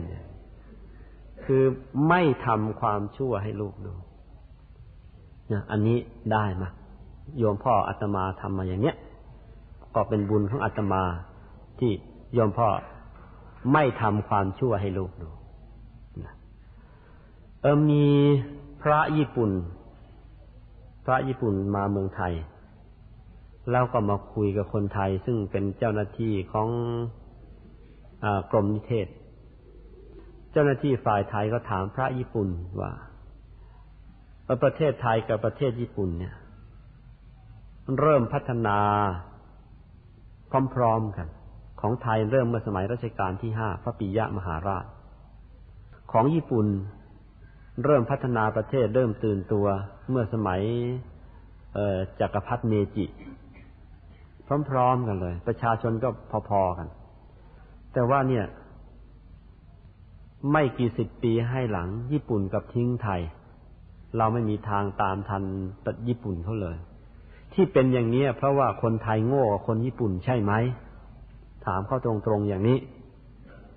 พระญี่ปุ่นบอกไม่ใช่อะ คนไทยไม่ใช่คนโง่ เจ้าหน้าที่บอกฮึไม่ต้องใส่โคน่ะว่ากันมาตรงๆเลย พระท่านก็บอกจริง ๆ ท่านเป็นคนมีศีล ท่านใส่โคไม่ได้ นี่ท่านพูดจริง ว่าคนไทยเนี่ยไม่ได้โง่กว่าคนญี่ปุ่น ก็แล้วงั้นทำไมล่ะเมืองไทยไม่เจริญ ท่านตอบไปอย่างนี้ ลองไปพินิจพิจารณาดูท่านบอกคนไทยน่ะไม่โง่ แต่คนไทยเป็นคนพิลึกท่านใช้คำว่าพิลึกนะ ถามว่าพิลึกยังไง ท่านบอกพิลึกอย่างนี้ ยกตัวอย่าง อที่พ่อพิลึกเนี่ยคือหมายถึง แม้รู้ว่าไม่ดีแล้วยังฝืนกระทำแม้รู้ว่ามันชั่ว ก็ยังชอบไปทำมันยกตัวอย่าง ท่านยกตัวอย่างให้ฟังนะบอกว่าเนี่ยคนไทยเนี่ยไอ้พ่อ ลูกเพิ่งสี่ขวบสามขวบสี่ขวบเพิ่งหัดเดินหัดพูดได้หน่อยเดียว พอจะรู้ความได้บ้าง ใช้ลูกแล้วฝึกงานลูกจะฝึกวิธีพิเศษ ฝึกไง ลูกเอ้ยอะเอาตังค์นี่ไป ไปบะไปร้านไอโกนะไปเอาเหล้ามาขวดหนึ่งบอกไอโกมันก็แล้วกันแม่โขงอะแม่โขงอะส่งตังค์ให้ไปเชียว แล้วสอนต่อใช่นะแล้วเศษตังค์ถ้าเหลือแล้วก็ก็ซื้อบุหรี่มาด้วยก็แล้วกัน เพราะฉะนั้นไอ้ลูกแค่สามขวบสี่ขวบมือขวาก็หิ้วแม่โขงมา มือซ้ายก็เออถือซองบุหรี่มา มาถึงก็มาให้พ่อ พ่อก็ดีนะ รู้ธรรมะธรรมโมด้วยนะ พ่อว่าไง ลูกเอ้ยจำไว้นะเหล้านี่ไม่ดีหรอกกินแล้วมันก็เมาบุหรี่ก็ไม่ดีสูบแล้วมันก็เปลือเปลืองเปล่า เองโตขึ้นเลยเองจะไปกินจะไปสูบมันนะแต่ว่าพ่อเดี๋ยวนี้มันติดซะแล้วมันเลิกไม่ได้ไม่รู้ใครสอนใครก็ไม่รู้ คนไทยเป็นคนพิลึกอย่างนี้ ท่านบอกว่าเนี่ย มันพิลึกอย่างเงี้ยเพราะนั้นเพราะฉะนั้นเมืองไทยไม่เจริญหรอกนี่ตามเสียงชาวญี่ปุ่นพระญี่ปุ่นว่าคนไทยเป็นอย่างนี้ ถามว่าโง่ไหมไม่โง่ ก็รู้ว่ามันไม่ดี แต่ก็พิลึกยังฝืนทำแล้วทำให้ลูกดูด้วยนอกจากทำให้ลูกดูใช้ลูกไปอีก ร่วมการกระทำชั่วนั้นด้วย นี่คือคนไทยบางคน กลัวว่าลูกต่อไปข้างหน้ามันจะไม่ทันเขา เพราะฉะนั้นตั้งแต่หัวเท่ากำปั้นมา สอนให้ลูกโกหกละพอมันโกหกเป็นนะนะคนแรกที่มันจะโกหกให้ฟังใครรู้ไหมพ่อมันนั่นแหละมันจะไปโกหกใคร โกหกพ่อมันก่อน คนไทยพิลึกอย่างนี้ ที่ชอบทำชั่วให้ลูกดู เพราะฉะนั้นเลยไม่ได้ลูกดีเมื่ออยากจะได้ลูกดีก็ห้ามไม่ให้ลูกทำความชั่วทำไงล่ะ คืออย่าไปทำความชั่ว อย่าไปพูดชั่วให้ลูกเห็น ถ้าไม่ทำได้ละดี ถ้าทำก็อย่าให้เห็น อันที่สองแล้วก็ห้ามไม่ให้ลูกคบกับเด็กเร็วๆหรือคนเร็วๆด้วยห้ามลูกไม่ให้คบกับคนชั่ว หรือไม่ให้ไปเล่นกับคนชั่ว ถ้าไปเล่นเข้าเดี๋ยวมันก็ติดนิสัย คุณพ่อก็พูดเพราะคุณแม่ก็พูดเพราะ แต่ว่า เล่นกับเด็กข้างบ้านซึ่งแย่จริง ๆ เลย เพราะฉะนั้น เอ๊ะกลับบ้านมา คุณพ่อมักจะได้ยินศัพท์ เอ่อศัพท์ใหม่ๆอยู่เรื่อยเลยตั้งแต่กูระเบื่อพ่อก่อนเนี่ยเอาละพ่อว่าอะไรสักหน่อยแล้วกูระเบื่อพ่อจริงๆเลยอืม ชักชักเข้าขั้นละหนักเข้าสับแสลงเท่าไรเท่าไรไหลมาเทมา ไอเด็กพูดทีแรกเราก็เออเด็กมันพูดชอบใจหัวเราะอีกหน่อยเถอะ ด่าชั่วโมงแล้วไม่มีซ้ำกันสักคำหนึ่งนี่เป็นอย่างนี้ เพราะฉะนั้นห้ามลูกไม่ให้ทำความชั่วทำไงมั่ง ตัวเองก็ไม่ทำชั่ว ไม่พูดชั่วให้ลูกดูนะไม่ทำละดีที่สุด ถ้าทำก็อย่าให้มันดูอย่าให้มันเห็น แล้วก็ลูกจะไปคบกับคนชั่วคนเลวห้ามหมด อุปกรณ์แห่งความชั่วไม่ให้เอาเข้าบ้านเชียวไพ่ก็ไม่เอาเข้าบ้าน ไอ้ขวดเหล้าไอ้ขวด sample sample นี่ขว้างทิ้งให้หมด ไม่เอาเข้าบ้าน คนเลวๆไม่เอาเข้าบ้าน แม้ที่สุด จะทีวีจะวิทยุจะอะไรก็ตาม ไอ้เรื่องไม่ได้ความไม่เอาปิด นี่เป็นเรื่องของการห้ามลูกไม่ให้ทำความชั่ว ในกรณีอย่างนี้ สำหรับลูกสำหรับลูกคือบางคนเนี่ยนะไอ้บุญไอ้บาปในตัวของเขามันก็เวลาเกิดมันก็มีติดตัวมา ไอ้ลูกที่มันมีบุญติดตัวมามากๆนะแค่ห้าม แกก็เชื่อ ไม่ต้องห้ามหรอกแกรู้ด้วยตัวเอง บุญย่อนมาหน่อยต้องห้ามแกห้ามทีครึ่งทีบางทีไม่ฟังก็ต้องห้ามหลาย ๆ ครั้งหน่อยไอ้ที่บุญย่อนลงมาอีก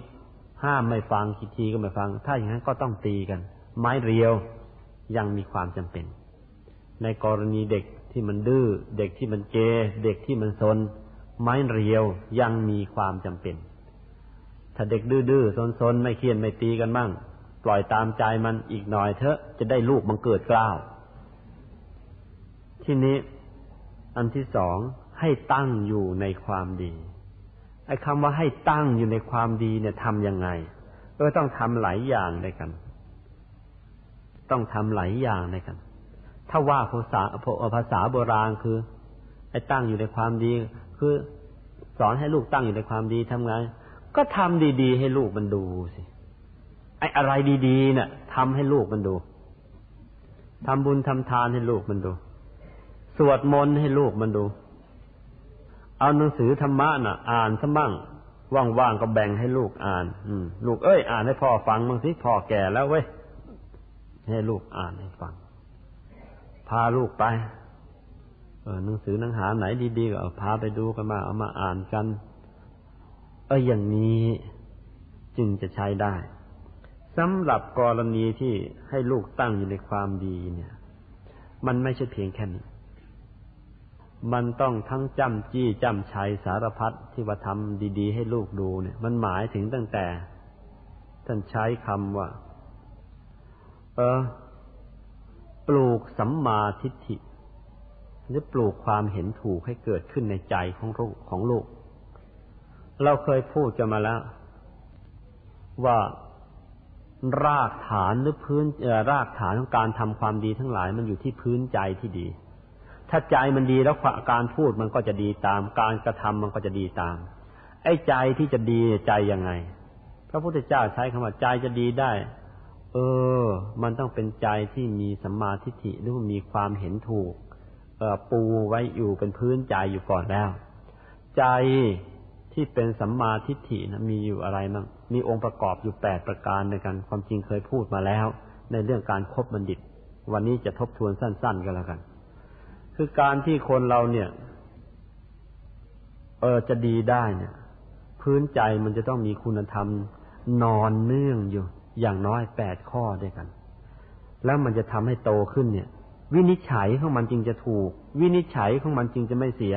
การตัดสินใจของมันจึงจะไม่ผิดพลาด เรื่องแปดเรื่องที่เป็นเรื่องมาตรฐานเรื่องพื้นฐานของใจนะมีอะไรมั้งลองทบทวนดู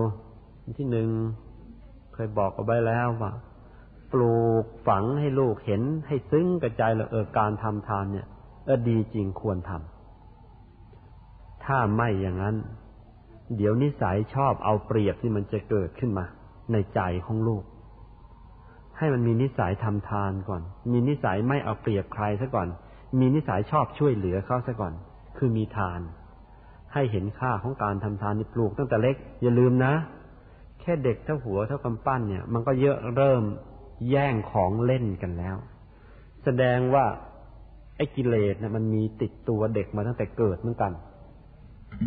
มันเป็นของข้ามภพข้ามชาติติดตัวมา เพราะฉะนั้นเราต้องปลูกพื้นความเห็นถูกให้กับเด็ก ถ้าไม่งั้นถ้าเด็กมีนิสัย ชอบเอาเปรียบเขาตั้งตั้งแต่เล็ก ไอ้น้องชอบรังไอ้พี่ชอบรังแกน้องหรือไอ้น้องชอบรังแกพี่อะไรก็ตามเถอะ เอาเปรียบพี่ เอาเปรียบน้อง นั่นแหละปล่อยเอาไว้ต่อไปข้างหน้าแล้วก็ไอ้นี่จะขี้โกงต่อไป เพราะฉะนั้นใช้ไม่ได้ทำไงล่ะ ปลูกนิสัย ให้รักการทำทานซะตั้งแต่ต้น นี่ยกตัวอย่าง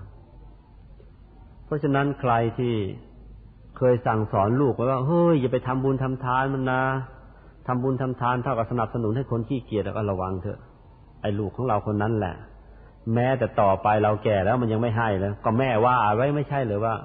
ทำช่วยเหลือคนโน้นคนนี้มันเป็นการสนับสนุนให้คนขี้เกียจท่านแม่ก็ทำมาเองเถอะนะเสร็จนี่เป็นอย่าง สิ่งที่น่าจะปลูกฝังให้กับลูกตั้งแต่เล็กคือสัมมาทิฏฐิแปดประการมีอะไรมั่งหนึ่งการทำทานดีจริงควรจะทำมันจะได้เห็นอกเห็นใจกัน อันที่สองการบูชาบุคคลที่ควรบูชาดีจริงควรกระทำบูชาใครบูชาคนดีๆนะ่ะ ถ้าว่าอีกทีหนึ่งนี่ เป็นพ่อเป็นแม่เขาไอประวัติบุคคลสำคัญที่ดีๆนะ่ะ แสวงหามาให้ลูกอ่าน ลูกจะได้มีเข็มชีวิต อย่างน้อยที่สุดมีตัวอย่างบุคคลที่ทำความดีให้เขาเขาจะได้รับได้ แล้วตัวอย่างบุคคลที่ทำความดีที่ได้สมบูรณ์ที่สุดนะ่ะไม่มีใครเกินพระพุทธเจ้าหรอกเหตุนี้เอง เรื่องชาดก ซึ่งเป็นเรื่องการทำความดีของพระพุทธเจ้าข้ามภพข้ามชาติมานะปู่ย่าตายายเขาจึงได้ปลูกฝังให้กับลูกกับหลานมายังเต็มที่แต่น่าเสียดาย คนยุคนี้ เอิม เชื่อก็ไม่เชื่อ เห็นก็ไม่เคยเห็นโอ้ยชาดกปรามปรา ลองไปอ่านดูมั้งมันไม่ได้ปรามปราหรอกมันจะเป็นของอมตะอยู่ ลองไปคุยไปขุดไปค้นมา เรื่องในชาดกเป็นเรื่องที่ดี ๆ เป็นเรื่องที่คัดแล้วสันแล้วพระพุทธเจ้าจึงนำมาเล่าให้ให้พระภิกษุฟัง มันเรื่องดีเป็นเรื่องประวัติการประวัติการปฏิวัติตัวเองหรือการแก้ไขดัดนิสัยของพระองค์เองหรือการบำเพ็ญบารมีของพระองค์ เป็นตัวอย่างของเราเป็นตัวอย่างของลูกได้สบายๆสิ่งเหล่านี้น่าจะให้ลูกหลานของเราได้อ่าน เพราะพออ่านแล้วเนี่ยมันมีตัวอย่างบุคคลที่ทำความดีให้เขาเห็นเนี่ยเขาจึงจะนึกออกว่าถ้าเขาโตขึ้นมาเนี่ยเขาควรจะทำความดีอะไรได้บ้าง อันที่สามสอนให้ลูกรู้เลยเชื่อว่าไอการต้อนรับแขกการต้อนรับบุคคลที่มาที่บ้านเราเนี่ย การต้อนรับบุคคลที่ควรแก่การต้อนรับเนี่ย มีความจำเป็น อย่าปล่อยปละละเลย นี่เป็นมารยาทสำคัญเชียวเรื่องอันที่สี่สอนลูกไปเชียวว่า พ่อแม่เนี่ย มีคุณจริง ๆอสอนให้เขารู้ อันที่ห้าอันที่ห้าให้เข้าใจเรื่องกฎแห่งกรรมให้ดี เพราะว่าถ้าแกไม่เข้าใจเรื่องกฎแห่งกรรมให้ดี แล้วก็เดี๋ยวแกก็จะหลงไปว่าทำชั่วได้ดีมีถมไปทำดีได้ดีมีที่ไหน แล้วแกก็ลงมือทำความชั่วแล้วมันจะยุ่ง อันที่หกสอนลูกให้รู้เชียวว่าเออ คนเราตายแล้วมันยังต้องเกิดอยู่ นะเขาใช้คำว่า เออโลกนี้มีโลกหน้ามีมันยังต้องเวียนว่ายตายเกิดอีกนานตราบใดยังไม่หมดกิเลสแล้วก็ ลูกจะได้ระวังเนื้อระวังตัว เออ เพราะมันยังต้องเกิดต้องตายอีกกันเยอะแยะ แกจะได้ไม่ถลำไปทำความชั่วตั้งแต่เล็ก อันที่เจ็ดสอนให้ลูกรู้เชื่อว่า เขาใช้คำว่าสัตว์ที่เกิดในโอปปาติกะมีจริง พูดง่ายๆ นรกสวรรค์เนี่ยมีจริง แล้วอันที่แปดสมณะชีพรามที่หมดกิเลสแล้วนะมีพูดง่ายๆ พระพุทธเจ้ามีจริง แต่ประการนี้เป็นสิ่งที่ต้องปลูกฝังให้กับลูกตั้งแต่เล็ก ถ้าไม่งั้นลูกไม่มีความคิดที่เป็นมาตรฐานอยู่ในใจ มาตราส่วนทางใจมันเสียมันหายไปตั้งแต่เล็กแล้วก็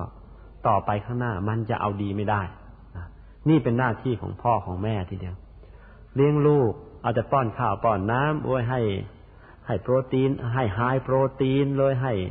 มินเนอรัลยังเต็มที่วิตามินก็เยี่ยมฮอร์โมนก็แจ๋วโตวันโตคืน แต่ว่าโตแบบควาย เนื้อบรูจะใจใช้ไม่ได้มันก็ไม่เกิดประโยชน์เพราะฉะนั้นเลี้ยงคนกับเลี้ยงควายไม่เหมือนกันนี่เป็นเป็นอย่างนี้ เลี้ยงลูกเลี้ยงเต้า ไอ้กายก็เลี้ยงมันไปละให้มันโต แต่ว่าธรรมะก็ต้องป้อน ป้อนตั้งแต่เล็ก ถ้าเราไม่ป้อนให้มัน เด็กก็จะหาเองหาจากไหน หาจากเพื่อนของมัน แล้วเพื่อนมันจะมีอะไร ก็มีแต่ของแสบๆมามามาป้อนกัน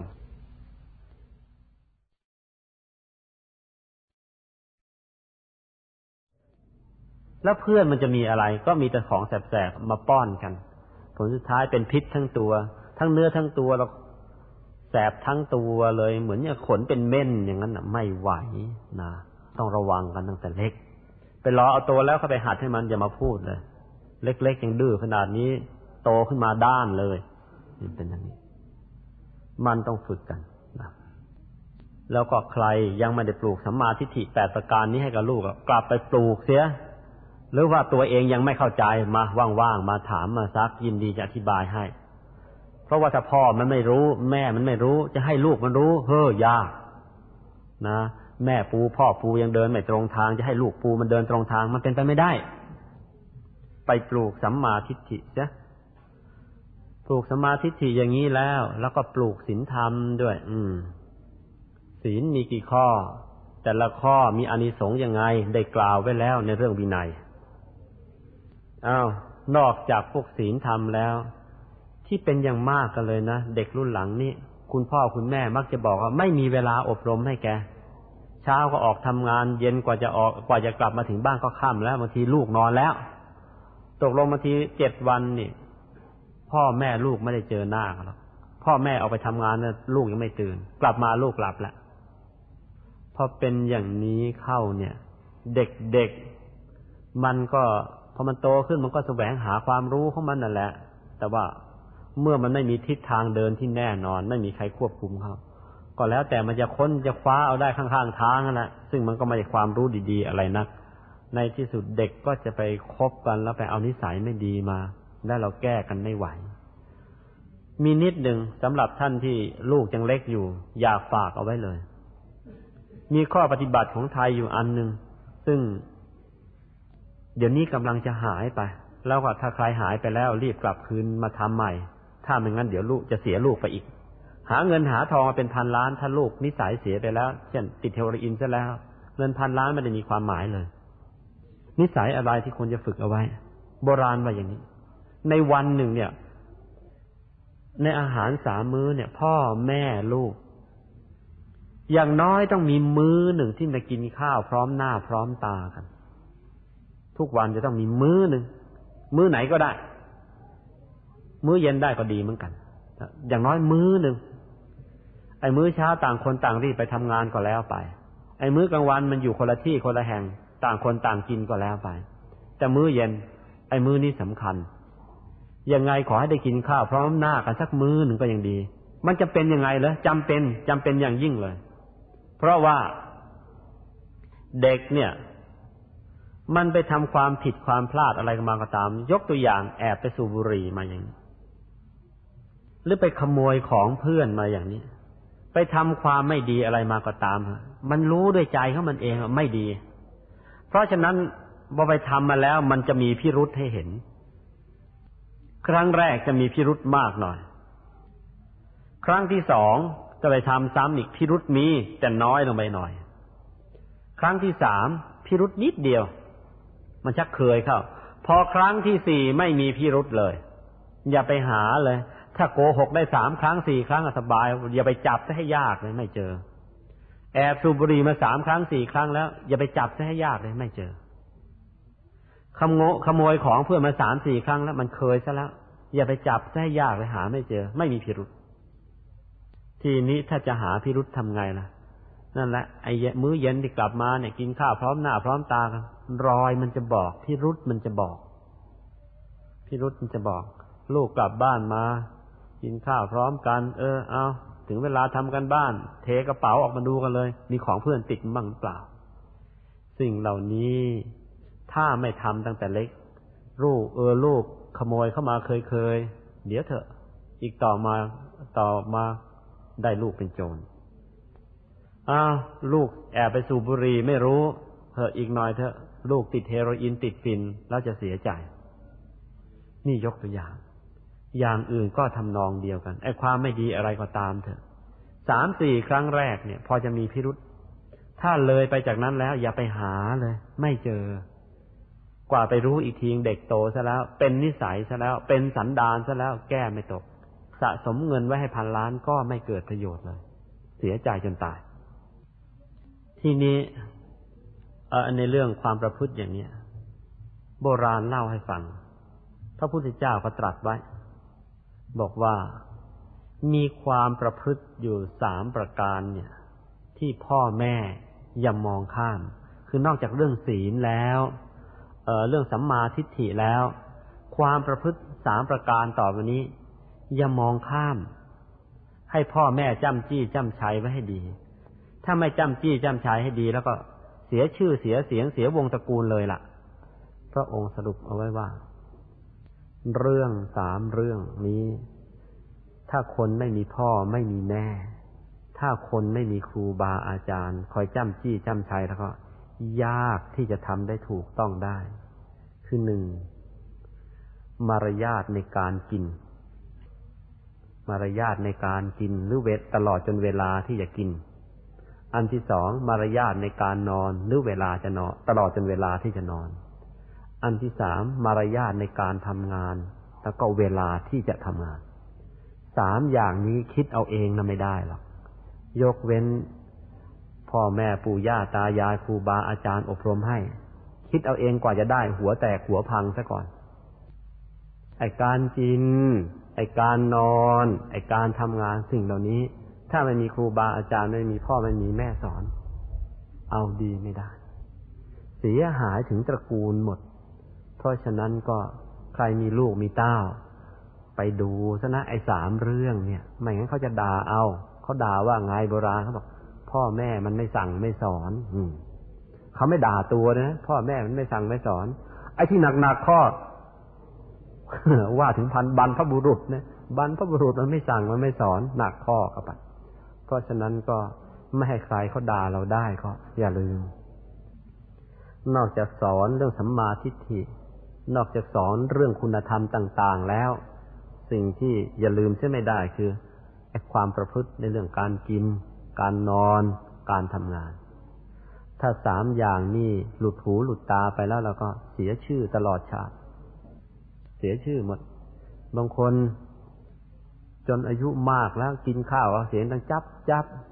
เออซดน้ำแกงเสียงดังโฮกโฮกแล้ว มีโฮกอือด้วยนะไอ้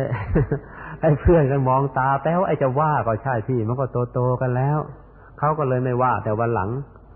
เออเรื่องอะไรเขาก็ยอมทำด้วยแล้วแต่ว่าถ้าเรื่องกินนี่เขาไม่เข้าใกล้เลย ก็เสียผู้เสียคนไปนะอับอายขายขี้หน้าเขาเพราะฉะนั้นเป็นพ่อเป็นแม่ไปดูเรื่องเหล่านี้ให้ดี ที่นี้ ไอการที่จะได้ดี ๆ อย่างเนี้ยในหัวข้อที่ว่า ตั้งสอนให้ลูกตั้งอยู่ในความในในในความดีเนี่ย ด้วยวิธีการเนี่ยจะอบรมทำไงเลยท่านพูดไว้สั้นๆว่าทำดีๆให้ลูกดู แล้วก็หาเพื่อนดีๆ ให้ลูกเล่นเดี๋ยนะ แล้วก็หาหนังสือดีๆ ให้ลูกอ่านเนี่ยถ้าทำครบสามอย่างนี้แล้วก็ จึงได้ชื่อว่า ให้ลูกตั้งอยู่ในความดีโบราณเขาก็มีนิทาน พระพุทธเจ้าเล่าให้ฟังว่าในชาดกว่าอย่างบอกว่ามีอยู่ชาติหนึ่งพระองค์เกิดไปเป็นเฮียแล้วเกิดเป็นเป็นเป็นเป็นพญาเฮียแล้วมีลูกน้องเยอะ อยู่มาอยู่มาก็มีลูก ปรากฏว่าลูกไอ้เจ้าลูกเฮียตัวเนี้ย มันชอบไปเล่นกับลูกกิ้งกาไอ้ตอนเล็กๆไอ้ลูกเฮียกับลูกกิ้งกาตัวมันก็เท่าๆกันมัน ก็เล่นกัน ตามภาษาไอ้ไอ้ไอตัวเล็กๆ พ่อเฮียรู้เขานะก็เตือนลูกว่า เอ้ย ลูกเอ้ยอย่าไปเล่นกับกิ้งกาเลยไม่เอา มันคนละสกุลกัน ขืนเล่นกันแล้วต่อไปข้างหน้าจะมีอันตราย ลูกเฮียก็เลยย้อนพ่อแหมพ่อความจริงไอ้กิ้งกากับเฮียเนี่ยมันก็สัตว์จะเอ่อเลื้อยคลานด้วยกันนั่นแหละ ทำไมพ่อต้องสักดีนาด้วยล่ะทำไมพ่อต้องสักดีนา ไม่ให้ไปคบกับลูกกิงกาพญาเฮียก็บอก เออ มันถึงแม้ว่าจะเป็นสัตว์เลื้อยคลานด้วยกันก็จริงอยู่หรอก แต่ว่านิสัยความประพฤติสกุลเนี่ยมันสูงกว่ากัน รูปร่างมันก็พอถึงจุดหนึ่งแล้วมันก็ไม่ให้กันไม่เหมือนกันหรอก คบกันแล้วต่อไปข้างหน้าจะเสีย ลูกก็ไม่เชื่อ ก็คบกับกิ้งกาเรื่อยมา อยู่เอ่อพ่อพญาเฮียเห็นอย่างนั้นแล้วคิดว่าวันหนึ่งเนี่ย ไม่เฉพาะลูกจะเดือดร้อนเพราะไอ้เจ้ากิ้งก่าตัวนี้ แม้แต่ตัวเองบริวารก็จะเดือดร้อน ก็เลยเจาะโพรงเอาไว้เพื่อไว้เป็นทางหนีทีไล่ เจาะโพรงเจาะปล่องออกไว้ไว้เตรียมออกอีกด้านหนึ่งธรรมดามันเจาะรูอยู่ก็พอแล้ว แต่ไม่ไม่เอา นอกจากเจาะรูแล้วเจาะโพรงเจาะปล่องเอาไว้เผื่อใครมาทำอะไรที่ที่ที่รู้แล้วก็ยังมีปล่องหนีออกไปได้ทำทางหนีทีไร่ไว้แบบแบบเวียดกงเนี่ยที่นี้อยู่ต่อมาก็เป็นอย่างพญาเฮียว่าจริง ๆ คือไอ้ลูกเฮียมันก็โตวันโตคืนตัวเบลเลอบราขึ้นมา ไอ้ลูกกิ้งก่าโตวันละนิดละนิด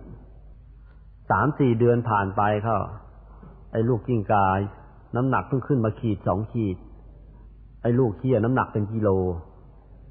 อันนี้มันก็มาเล่นกันมันมาเล่นกันปล้ำกันแบบเด็กๆปล้ำกันไปปล้ำกันมา ก็ว่าปล้ำเบาๆแล้วไอ้ลูกเฮียมันก็ว่ามันปล้ำเบาๆแต่ไอ้ลูกกิ้งกาสี่โครงครากหมดแล้วสี่โครงครากหมดจะตายเอ้าแต่ก็ไม่รู้จะบ่นยังไง ก็คิด คิดกำจัดทีเดียว คิดกำจัดลูกเฮียทำไงนะพอดีวันหนึ่งต้นฤดูฝน เห็นพวกพลานเขาออกล่าสัตว์ รู้ว่าดูดูออกเขาตามตามล่าเฮียไอ้เจ้ากิงกาก็เลยไปบอกนี่ถ้าอยากจะได้เฮียกินละตามมาสิแล้วก็ไปชี้โพรงเฮียให้ดู เจ้าในพรานเขาก็เลยเอา เอาฟางเอาหญ้าแห้ง ก็จุดไฟก็ควันรมเข้าไปในรู เจ้าลูกเฮียก็วิ่งออกมาเพราะควันรมนี่ออกมาพลานเขาก็ทุบตาย พวกเหี้ยต่างๆ ออกมาอีกหลายตัว ไม่พรานทุบตายก็สุนัขล่าเนื้อกัดตาย มีแต่พญาเหี้ยพอควันเข้ามาในปล่องมารู้เลยว่านี่ไอ้ไอ้ลูกกิงกาทำพิษแล้วเนี่ย ก็รีบมุดออกไปจากปล่องออกไปทางปล่องที่เตรียมเอาไว้ก็เลยรอดตายไป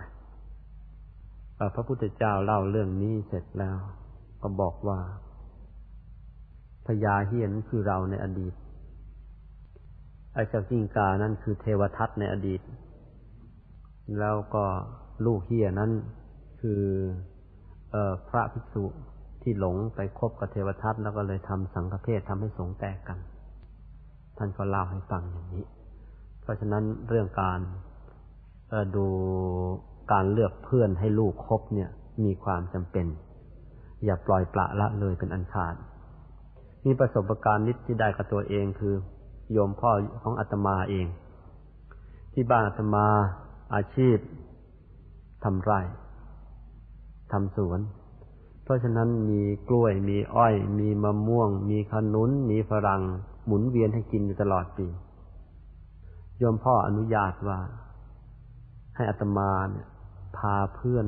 สนิทสนิทมาเก็บกินได้ อนุญาต สมัยโน้นปิดเรียนวันปิดเรียนวันโกนวันพระไม่ได้ปิดเสาร์อาทิตย์อย่างเดี๋ยวนี้พอวันโกนวันพระสมาก็จะชวนเพื่อนๆไปไปเก็บอะไรกินกันตามเรื่องตามราวตามภาษาเด็กขณะนั้นอยู่ชั้นประถม เวลาเราเก็บผลไม้กินกันก็คุยกันห้าคนเจ็ดคนบางทีก็สิบคนมีอะไรที่ไปทำอะไรไว้ที่โรงเรียนน่ะ ก็เอามางัดขึ้นมาคุยกัน ก็ปรากฏว่าไอ้เรื่องเกะกะเกเรมีเท่าไหร่เท่าไหร่ที่ทำมาที่โรงเรียนพอเพื่อนไปปั๊บนี่ยเอ๊ะทำไมพ่อรู้อ๋อรู้สิเพราะตอนเราคุยกันตอนนั้นน่ะเออไม่ได้บรรยะบรรยังแหละแล้วผู้ใหญ่เขาฟังอยู่เขาฟังไกลๆแต่เขาก็เขาได้ยินสักคำสองคำเขาก็ปฏิติประต่อได้เองเขาผู้ใหญ่ แต่เราไม่รู้ ก็เอ๊ะทำไมพ่อรู้นะ หนีไปเล่นน้ำก็ไม่กี่หนแล้วก็พ่อรู้ได้ไปแอบคว้างมะม่วงวัดก็มากี่ที พ่อก็รู้อีก เอ๊ไปรู้มาจากไหน อ๋อรู้อีตอนคุยกันนี่เอง พอพอพอเพื่อนกลับไปแล้วพ่อเรียกมาแล้ว ลูกเอ้ย เพื่อนของเราคนนั้นคนนั้นน่ะ เรียบร้อย ตั้งใจเรียนดี เอ๊ะ พ่อรู้ได้ยังไง อ๋อ อีตอนคุยน่ะมันออกมาเองล่ะ พ่อก็สั่งนะเพื่อนคนนั้นคนนั้นวันหลังพามาอีกนะอยู่ที่โรงเรียนก็คบกันไว้ให้ดี คนนั้นถึงเรียนไม่ดีแต่เขาพูดเพราะลูกเอ้ยคบไปเถอะ เราจะได้ติดนิสัยดีๆเข้ามา อืมส่วนนั้นน่ะไอ้คนนั้นไอ้คนนั้นน่ะวันหลังจะพามานะอยู่โรงเรียนก็ห้ามคบมันเก๊ เออไอ้กี่คนกี่คนที่พ่อห้ามนะ favorite friend ทั้งนั้นเลย ไอ้นั่นไม่ให้คบก็นั่นแหละมันว่ายน้ำเก่งชวนไปโดดเล่นน้ำหลังวัดกันมาก็นั่นแหละไอ้นั่นแหละปีนมะม่วงวัดนี่ที่หนึ่งเลย ดูพ่อไม่ให้ไปกับมันซะอีกแล้ว ชักเครื่องเครื่องพ่อเหมือนกัน ไอ้ตอนเด็กๆนี่เป็นอย่างนี้ เป็นพ่อคนเป็นแม่คนแล้วมันก็ต้องใกล้ชิดอย่างนี้ ไม่งั้นเดี๋ยวลูกปีกกล้าขาแข็งนั่นไม่ว่า กลัวเขี้ยวลากดิน หางลากดินมันจะยุ่ง มันก็ต้องติดตามใกล้ชิดอย่างนี้ บางฤดู เออมะม่วง ผลไม้มันไม่มี ก็ตกเป็นภาระของโยมแม่ทำขนมเลี้ยงเพื่อนๆชวนเพื่อนมาแล้วก็เลี้ยงขนมกันโยมแม่ทำขนมเก่งก็เลี้ยงกินกันไป แล้วเวลาเลี้ยงปั๊บเราโยมแม่โยมพ่อท่านจะถอยฉากออกไปปล่อยให้เราคุยเรากินกันให้เต็มที่ แล้วเรื่องที่เราคุยมันก็ไอเรื่องไม่แคล้วจะไปแสบแสบไปที่โรงเรียนนั่นแหละ พอกลับไปบางทีโดนตี อ้าว วันนั้นโกหกแม่นี่ว่ากลับมาวันวันว่าเขาเลิกเรียนครึ่งวันนี่แหละหนีหนีเรียนมานี่โดนหวด นี่เป็นอย่างนี้ ก็ขอฝากไว้กับพ่อแม่ผู้ปกครองทุกคนเลยนะวันเนี้ยสิ่งเหล่านี้เป็นสิ่งที่เราต้องติดตามกระชั้นชิด แล้วเราจะได้ไม่ต้องมาบ่นว่าแหมลูกของฉันทำไมมันดื้อทำไมมันไม่น่ารักเหมือนลูกคนอื่น ก็พ่อไอ้ตัวเราเองมันน่ารักนักนี่เป็นอย่างนี้ ทีนี้สำหรับหาหนังสือดีๆ ให้ลูกอ่านก็เช่นกัน อันนี้ก็เจอนะเจอกับตัวเองบ้าง แล้วก็ผู้ใหญ่ผู้ใหญ่บางคนเพื่อนเพื่อนหลายๆคนเขาก็เล่าให้ฟังว่าเขาก็เจอทำไงผู้ใหญ่ที่ดีเนี่ย ไปเจอหนังสืออะไรดี ๆ แล้วก็เขาเอามาอ่าน อ่านเสร็จแล้วให้ลูกอ่าน ลูกอ่านแล้วลูกไม่อยากอ่านแล้วยิ่งดีเท่าไหร่ยิ่งขี้เกียจอ่าน ถ้าอ่านต้องไอ้การ์ตูนการ์ตูนอะไรเป็นสาระแล้วลูกชอบ ไอ้เรื่องดีๆลูกกับไม่อยากอ่านนั้นพ่อแม่เขาก็มีอุบาย เช่น พอลูกทำการบ้านเสร็จแล้วลูก เอ้ย อ่านอันนี้ให้พ่อฟังทีเมื่อคืนก็อ่านแล้วพ่อเออพ่อแก่แล้วจำไม่ได้ อ่านให้พ่อฟังอีกสักเที่ยวเถอะพรุ่งนี้ก็อีกเที่ยวเถอะ เจอค่อยสี่เที่ยวห้าเที่ยว เราท่องได้กรอไปซะแล้วเออมันก็ติดฝังใจไป โดยไม่รู้ตัวอันนี้ก็น่าเอาไปใช้ครับทีนี้อันที่สามให้ศึกษาศิลปะวิทยานะในกรณีให้ศึกษาศิลปะวิทยาให้ล่ำให้เรียนเนี่ย เออมาถึงพวกรุ่นเรานี่ไม่ค่อยเป็นปัญหา เมื่อรุ่นปู่ย่าตายายนี่โอ้ยจะส่งลูกไปเรียนนี่แม่น้ำตาหยดเพาะเพาะสงสารลูก ดูที่เนี่ยบ้านเราอยู่ต่างจังหวัดจะต้องส่งลูกเข้ากรุงเทพโอ้ยคิดถึงลูกแม่แล้วน้ำตาหยดเพาะเพาะเออไม่ไม่ส่งลูกไปหรอกผลสุดท้ายก็เดินไล่ลูกโง่โง่เอาไว้ที่บ้านกัน แต่ว่าเดี๋ยวนี้ก็ไม่เป็นละนะมีแต่ว่าพ่อแม่แต่ละคนแข่งกันส่งลูกไปเรียน แต่ว่าที่เป็นกันอย่างเนี่ย เห็นแล้วไม่ค่อยชอบใจ เป็นไง ส่งลูกไปเรียนแต่ว่าตอนเย็นนี่เห็นคุณแม่ช่วยลูกทำการบ้าน เห็นผู้ปกครองหลายหลายคน ตกเย็นมาช่วยลูกทำการบ้าน เออ สอนลูกละดี จะทำการบ้านแทนให้ลูกไม่ได้ความหรอกบางทีไปช่วยค้น term paper มาให้ลูกเลยนะอ่าว่าลูกจะค้นไม่ทัน อันนี้มันก็เกินไป เอากันเพียงแค่พอท้วมๆเถอะ เออในพาลูกไปหาครูหาอาจารย์เรียนหนังสือนังหาเข้าโรงเรียนดีๆรับครู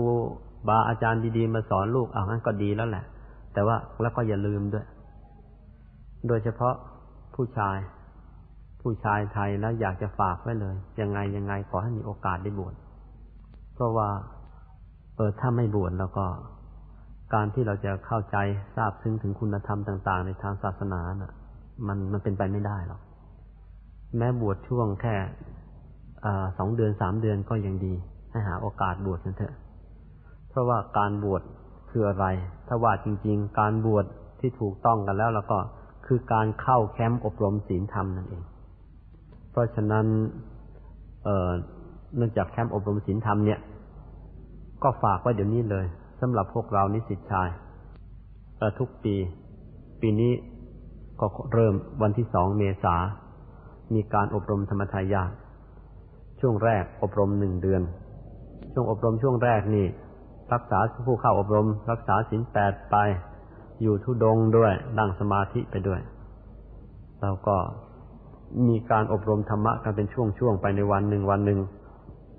ผ่านการอบรมหนึ่งเดือนนี้แล้ว ในลักษณะรักษาศีลแปดนี้แล้ว ก็ผู้ที่ผ่านการอบรมก็มีสิทธิ์ที่ จะบวช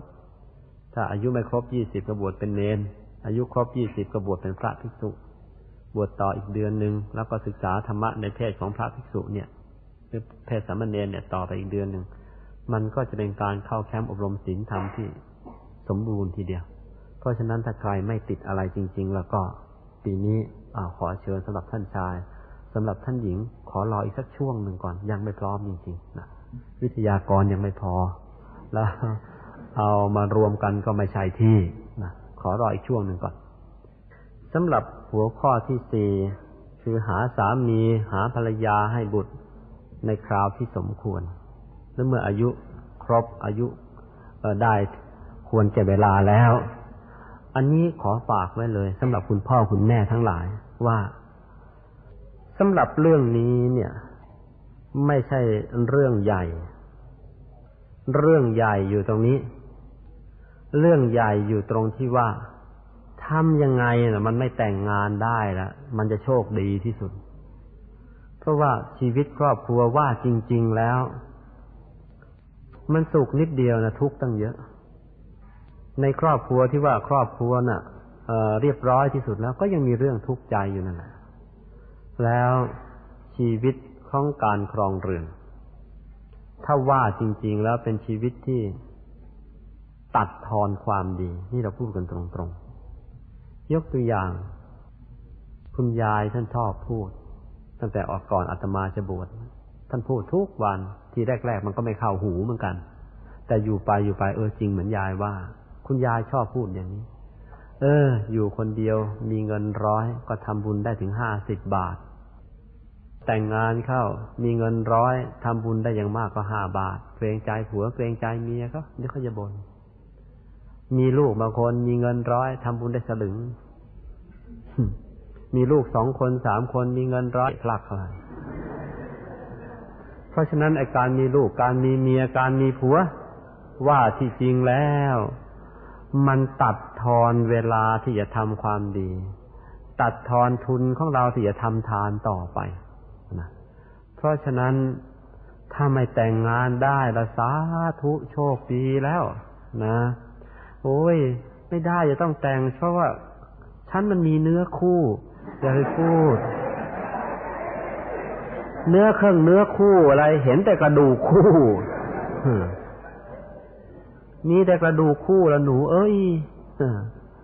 น้องเอ้ย พี่จะเลี้ยงได้ลำแข้งแข้งมาจริงๆเหมือนกันไม่ไหวหรอกนะอีตอนอยู่กับแม่น่ะ อุ้ยแม่จะตีสักทีหาไม่เลี้ยวเนี่ยผมจะโตไปเลยนะ เดี๋ยวลูกจะเจ็บเกินไปจะตีลูกสักทีนี่เลือกไม้เลี้ยวเลือกแล้วเลือกอีก แต่งงานไปอย่าว่าแต่ไม่เลี้ยวเลย ไม้ตีไม่เอาไม้ตีหมาจวกให้ก็ดีแล้วขาดใจขึ้นมาแล้วก็ นี่มันเป็นอย่างนี้นะฮะไม่เชื่อไปลองดูก็แล้วกัน แล้วก็ แล้วก็อย่าว่าไม่เตือน แต่ว่าคุณพ่อคุณแม่นะเนี่ยเห็นพอคุณพ่อคุณแม่หลายคน อพอลูกสาวโตขึ้นมาหน่อย ลูกชายโตขึ้นมาหน่อยไอ้ลูกชายก็จะตั้งหน้าตั้งตาเรียนไอ้ลูกสาวก็จะคิดจะร่ำจะเรียนเปล่า คุณแม่จัดการให้เสร็จ แม่ไปมั่นไว้เรียบร้อยแล้วคนนั้นคนนี้อ่าเป็นอย่างนั้นไปนะเจ้ากี้เจ้าการเกินไป อย่างนี้ก็ไม่เข้าทางก็มันควรแต่ว่า รั้งรั้งมันเอาไว้ มันมีเวลาเรียนมากทำงานมากเออ มันก็ได้รู้มากเป็นพระหูสูตรมีศิลปะประจำตัวของมัน ไปเร่งมาจับ แต่งงานซะแล้ว แทนที่จะหาความรู้วิชาการอื่นเปล่า เลยต้องมาเรียนวิชาเลี้ยงลูกซะฉิดก็ก็โง่ดักดานกันอยู่นั่นเองนะก็ขอฝากไว้คุณพ่อคุณแม่ทั้งหลาย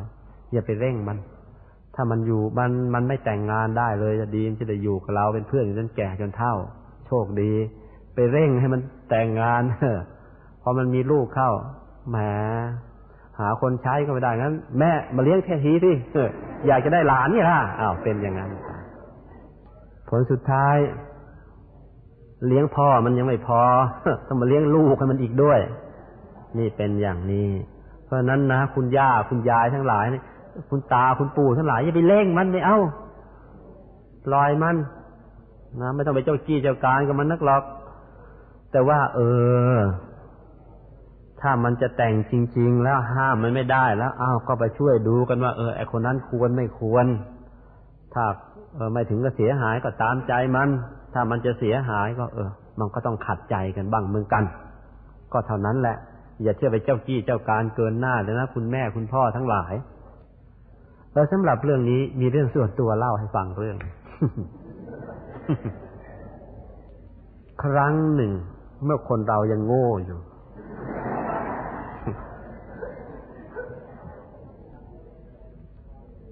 ก็เตรียมไปขออนุญาตพ่อแต่งงาน คุณพ่อก็ดี เอาสิลูก เออแหมใจชื้นเลยบอกเอาสิลูกเท่านั้นนะก็ใจชื้น เออแต่เอาสิลูกนะอายุเราก็พอสมควรแล้วท่านก็พูดให้ใจชื้น ความรู้เราเลอเมืองไทยก็จบต่างประเทศก็จบก็เข้าท่า ฐานะเราก็พอสมควร รูปร่างถึงไม่หล่อเหมือนดาราภาพยนตร์ก็ไม่ถึงกับเป็นอีโต้ขว้างอะไร เอาสิลูกแต่ว่า ไอ้แต่ว่าอันนี้ แต่ว่าลูกเอ้ยพ่ออยากจะฝากเอาไว้สักหน่อยนะ เป็นผู้ชายน่ะ จะหาภรรยาสักคนไม่ยาก แต่ที่ยากคือ หาแม่ดี ๆ ให้ลูกสักคนมันยากนะลูกนะ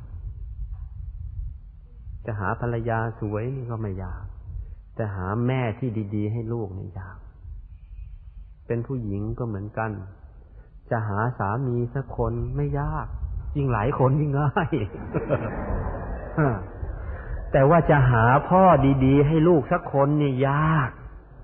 เจอทีไรไม่ขี้เล่าก็เจ้าชู้แล้วบึงเอ้ย นี่เป็นอย่างนี้ จะหาลูกเออจะหาพ่อที่ดีให้ลูก หายาก จอแต่อะไรก็เหมือนไม่ขี้เล่าก็เจ้าชู้ แล้วท่านก็พูดต่อ มีลูกก็ไม่ยาก หมูหมากาไก่มันก็มีลูกได้ เก่งด้วย คล่องตั้งหลายตัว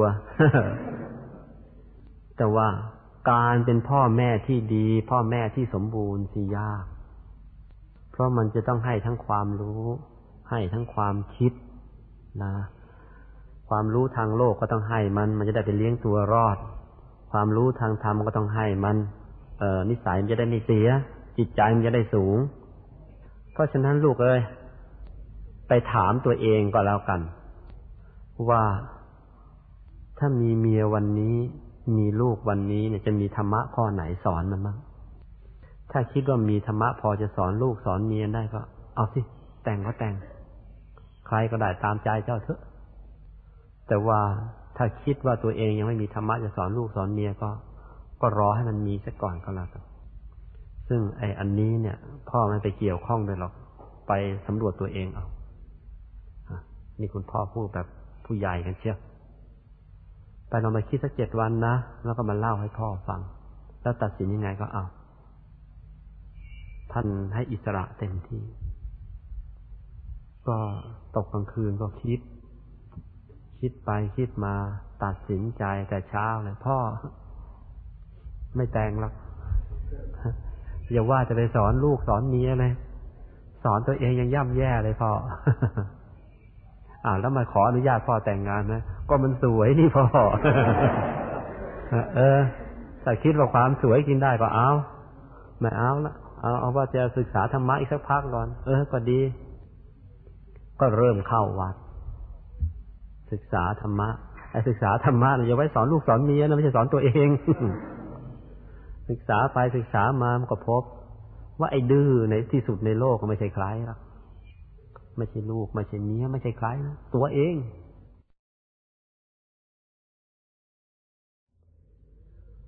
ว่าไอ้ดื้อในที่สุดในโลกก็ไม่ใช่ใครหรอกไม่ใช่ลูกไม่ใช่เมียไม่ใช่ใครนะตัวเอง รู้ทั้งรู้ว่ามันไม่ดีก็ยังฝืนทำเนี่ยคนเรานี่แหละไม่ฝืนทำก็ผลัดวันประการพุ่งกับสารพัดยกตัวอย่าง รู้ทั้งรู้ว่าตื่นสายนั่นไม่ดี อุตส่าห์ตั้งนาฬิกาปลุกแต่เช้าพอมันกลิ้งแล้วทำไงกดแล้วก็นอนต่อ นี่แหละเรา ก็ขนาดพ่อมันยังอย่างนี้นะ่ะ แล้วลูกมันไม่ขี้เกียจตัวเป็นขนเลยพอนึกอย่างนี้แล้วก็เลย เออ ศึกษาธรรมะเรื่อยมาแล้วมาได้ยินอย่างที่เล่าให้ฟังเมื่อกี้นี้ คุณยายบอกว่า เออ อยู่คนเดียวมีเงินร้อยก็ทำบุญได้ถึงห้าสิบแต่งงานเข้ามีเงินร้อยทำบุญได้แค่ห้าบาท มีลูกเข้ามาคนทำบุญได้สลึงเดียว มีลูกสามสี่คนใครมาบอกบุญก็ไม่รับ เอ๊แล้วเราเกิดมาเนี่ยจะมาสร้างบุญหรือจะมาเป็นขี้ข้าเลี้ยงลูกสาวชาวบ้านกันเนี่ยเรา คิดอย่างนี้แล้วไม่เอาแล้วศึกษาธรรมะไปเรื่อยๆก็เลยได้บวชมานั่งอยู่นี่ไงล่ะเพราะฉะนั้นถ้าใครเห็นโทษเห็นภัยของการครองเรือน จะมาอยู่ด้วยกันก็มา ท่านในฐานะเป็นคุณพ่อคุณแม่ ไม่ใช่เชียร์ลูกเชียร์เช้าเชียร์เย็นลูกเอ้ยแต่งงานเถอะเออแม่อยากจะอุ้มหลานเต็มทีแล้วอย่าไปทำเดี๋ยวมันเอามาให้หัวปีท้ายปีเลี้ยงให้มันไม่ไหวมันจะว่าเอาอีกด้วยนะไม่เอานะทีนี้ก็มาถึงข้อที่ห้ามอบทรัพย์มรดกให้ในสมัยนะก็ทรัพย์สมบัติที่มีอยู่ แต่ตอนยังมันอยู่ในวัยรุ่นวัยเรียน ก็แบ่งเป็นทุนไปศึกษาไปสำหรับเรื่องนี้เนี่ย อันนี้เป็นโชคดีของเราที่เกิดบนผืนแผ่นดินไทยนะไปอยู่ต่างประเทศเข้าแล้วแล้วจึงจะจึงจะรู้ว่าพ่อแม่คนไทยเนี่ย ประเสริฐจริง ๆ ประเสริฐยังไง ตอนไปอยู่ต่างประเทศนี่ไปเห็นเขาแล้ว เอ๊บางคนนะเศรษฐีแท้ๆลูก อจะเข้ามาหาวิทยาลัยไอ้เรื่องแบบเราไอ้แบมือขอค่าเทอมพ่อไปไปจ่ายในมหาวิทยาลัยนะ่ะ ไม่มีทางหรอกพ่อเขาเป็นเศรษฐี แต่ว่าพอลูกจะเรียนเขาให้หาเงินเรียนเองไปหาเรียนเอง อย่าอย่ามายุ่ง อย่ามากวน อายุสิบห้าแล้วเขาไม่ให้ เรียนเองอย่างดีอ่ากินข้าวฉันให้ มากินข้าวบ้านฉันในฐานะ เป็นลูกฉันกินข้าวฉันให้ อยู่บ้านนี้ให้ แต่เสื้อผ้าเอาคริสต์มาสจะมาเอากันทิ้งค่าเรียนไปหาเอง อยากจะเที่ยวอยากจะเล่นไปหาเงินเอาเอง นี่พ่อแม่ฝรั่งเขาเป็นกันอย่างนั้น แต่พ่อแม่ไทยลูกโตเป็นควายแล้วแบมือขอตังค์ให้ ลูกไปมีลูกแล้วแบมือขอตังค์ให้ วันดีคืนดีพาาหลานมาด้วย ให้อีกแหมดีจริงๆเลยจะไปหาได้ที่ไหนอย่างนี้ไม่มีหรอก เคยถามฝรั่งเขาบอกว่าเอ้คุณเนี่ยก็มีเงินตั้งเยอะแยะแล้วก็ส่งให้ลูกมาเรียนไปไม่ต้องทำงานเลยได้จบเร็วๆไม่ดีเลยบอกไม่ดีทำไมล่ะ ฉันทำงานเหนื่อยแทบตายมาตลอดชีวิต ฉันก็ต้องเก็บฉันเอาไว้ ไว้บั้นปลายชีวิต ฉันจะได้ทัวร์รอบโลกทั้งสามรอบสี่รอบ อืม มันเป็นความสุขของฉันเป็นฮอลิเดย์แห่งชีวิตเขาก็ว่าของเขาอย่างนี้ ก็อะเราก็ไม่ว่ากันแล้วแต่ว่ามันเป็นโชคดีของเรานะที่พ่อแม่นะทุ่มให้เราตึงตึงอยู่ทุกวันนี้ เพราะฉะนั้น เออจึงได้จึงต้องเทศเรื่องการเลี้ยงดูพ่อแม่เสียก่อนเลี้ยงลูก ในเมื่อมงคลสิบเอ็ดที่ผ่านมาเมื่ออาทิตย์ที่แล้วนี้นะเออ ก็มีอยู่อันหนึ่ง เอ๊ะพ่อแม่ฝรั่งนี่เขาร้ายนักเลยที่ไม่ให้ลูก มีเงินมีทองก็ไม่ส่งให้ลูกเรียนให้ลูกต้องขนขวายเองเนี่ย ก็บอกว่าจะไปว่าเขาก็ไม่ค่อยถูกเหมือนกัน ที่ไปเจอเจอมาก็ มันขิงก็ราคาก็แรง เออตำบาตำคลับ เขากำหนดไว้เลย เด็กผู้หญิง เด็กผู้ชายอายุไม่ครบสิบห้าห้ามเข้า ลูกสาวเขาก็แน่เหมือนกัน ออายุสิบห้าปั๊บไปเลยเที่ยวเลย เข้าโรงเต้นรำก็ไปอยากจะเข้าบ้าเข้าคลับมันก็เข้า แม่ว่าเข้า มันก็เท้าเอวมันว่าไง I'm fifteen now ทั้งสิบห้าแล้วยักอย่ามาว่านะ ไปตีมันเข้าแล้วมันเรียกตำรวจจับมันก็อย่างนี้ มันพอกันแม่ลูกสาวพ่อลูกชายก็พอกัน คุณพ่อเขาก็เอื้อมละอางเขาก็ไม่ส่งเงินให้เรียน แล้วผลสะท้อนกลับก็เป็นอีก เป็นไง พอคุณพ่อคุณแม่แก่เข้า ลูกมันก็แต่งงานมันก็ไปของมัน มันไม่ได้เยี่ยมหรอก เพราะฉะนั้นคนแก่จากยุโรปจากอเมริกาพอมาเที่ยวเมืองไทยไม่อยากกลับ ร้องไห้ ว่าไงแหมทำไมลูกเขาเนี่ย ไม่เทคแคร์ไม่ดูแลเขาเหมือนกับลูกคนไทยดูแลพ่อแม่อย่างนี้เลยเจ้าทำไมเป็นอย่างนี้ บาปกรรมอะไรของเขาอืมเขาก็ว่าไม่ใช่บาปกรรมแล้วมันพอกัน พอกัน เพราะตัวเองก็ไม่ได้เลี้ยง ไม่ได้เลี้ยงพ่อเลี้ยงแม่มาก่อนเหมือนกัน ลูกมันก็เลยเอาอย่าง มันก็มากันเป็นทอดทอดอย่างนี้แหละ เพราะฉะนั้นพวกเรานะคุณพ่อคุณแม่เราเราก็เลี้ยงคุณปู่คุณย่า คุณตาคุณยายมานั่นถึงเรา ก็เลี้ยงคุณพ่อคุณแม่ให้ดี แล้วก็ถ้ามีลูกลีต้าขอเลี้ยงลูกเลี้ยงต้ามันให้ดีให้เต็มที่กันไปก็แล้วกัน ตั้งใจทำอย่างนี้ แล้วเราจึงจะได้ลูกแก้วครับ ตกลงก็เป็นอันว่า การที่จะเลี้ยงลูกให้ได้ดีเนี่ย มันก็มีอยู่สามระยะด้วยกัน ระยะแรก จะเรียกว่าเป็นการปรับปรุงพันธุ์ให้ดีก็ได้นะคือปรับปรุงตัวของเราเนี่ยแหละให้ดี ปรับปรุงตัวของเราให้ดี เป็นต้นพันธุ์ที่ดี แล้วโอกาสที่จะได้ลูกดีๆ ลูกมีบุญมีบุญนะมาเกิดกับเรามันก็มากแต่ไงก็ต้องระวังลูกพาเราเหมือนกัน เพราะว่าเผลอผายไปทำความชั่วเขาระยะใดระยะหนึ่งพอดีลูกมาเกิดในช่วงนั้น เดี๋ยวก็จะได้ลูกพาเราก็ถึงไม่ดี เลี้ยงเท่าไหร่ก็เอาดีไม่ได้ อันที่สองเราจะปรับปรุงพันธุ์แล้ว ในระยะที่ตั้งครรภ์ ก็ดูบำรุงรักษาลูกในครรภ์ให้ดีไม่งั้นกระทบกระเทือนอะไรเข้ามันมีผล ไม่ต้องมากพ่อพ่อแม่เกิดหย่าร้างกันในขณะที่ตั้งครรภ์อยู่ มันก็กระเทือนถึงลูกได้ลูกออกมาแล้วก็ได้ลูกจิตใจไม่ค่อยจะสมประกอบกับเขากลายเป็นสร้างบาปเปล่าแล้วอันที่สามก็เมื่อคลอดแล้ว ก็อบรมเลี้ยงดูกันให้ดี ที่ว่าอบรมเลี้ยงดูกันให้ดี ก็มีอยู่ห้าประการ ห้ามไม่ให้ใช้ไม่ให้ทำความชั่ว ซึ่งการจะห้ามอย่างนี้ มันก็ต้องไม่ทำชั่วให้ลูกดู แล้วก็ไม่ให้ลูกไปคบกับคนชั่วๆด้วย อันที่สองให้ลูกตั้งอยู่ในความดี ก็คือทำดีให้ลูกดู หาเพื่อนดีๆ ให้ลูกคบ หาหนังสือดีๆ ให้ลูกอ่าน อันที่สามให้ศึกษาศิลปะวิทยาให้เต็มที่ พูดง่ายๆ ก็พาไปหาครูดีๆ จะเป็นครูทางทางโลก หรือว่าครูทางธรรมคือเป็นพระก็แล้วแต่ อันที่สี่ถ้าลูกมันทนไม่ไหวจริง ๆ มันจะมีสามีมีภรรยาเออช่วยดูดูให้มันหน่อยนะเดี๋ยวไม่คว้าโกคว้าขี่มาเป็นเขยเป็นสะพ้ายเราจะเออเราจะปวดหัวใจนะแล้วก็อันที่ห้าเมื่อถึงคราวก็มอบทรัพย์มอบมรดกให้ตามการตามสมัยไป ถ้าอย่างนี้ จึงจะเรียกว่าเลี้ยงลูกเป็น โอกาสที่จะได้ลูกแก้ว ก็มีเยอะ ถ้าไม่ทำอย่างนี้สบาย เลี้ยงแต่ลูกขวดไปเถอะพ่อขวดลูกขวดหนึ่งเข้าปีกันเซแซดแซดแซดแซดไม่ช้าโดนลากเข้าตารางไป เออก็เป็นอย่างนี้ ทีนี้ก็มาถึงอานิสงส์หรือผลดีของการเลี้ยงรู้เลี้ยงลูก ลดีของการเลี้ยงลูกก็คือนะมงคลจากการเลี้ยงลูกก็อันที่หนึ่งก็ทำให้ลูกเนี่ย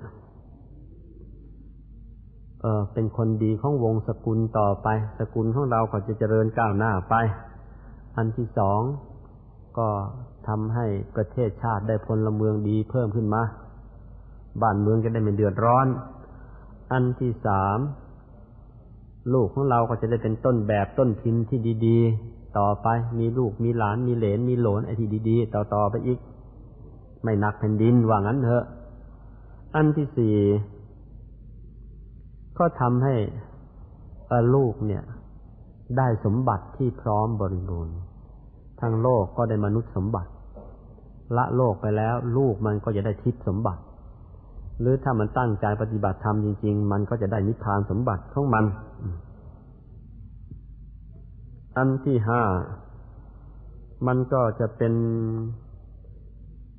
มหากุศลแก่ตระกูลของเรา อันที่หกก็ได้ชื่อว่าช่วยจันลงพระสัตธรรมนะช่วยจันลงพระศาสนาให้ยืนยาวต่อไป เพราะว่าเรามันผิดคนดีออกมานี่เพราะมันก็เป็นคนดีในสังคมไปศึกษาศาสนา เอาธรรมะมาแจกจ่ายกันให้คนทั้งหลาย โลกนี้ก็จะได้เป็นสุขกันต่อไป อันที่เจ็ด ก็เราเองก็จะเป็นที่ยกย่องเชิดชูทั้งของมนุษย์ทั้งเทวดา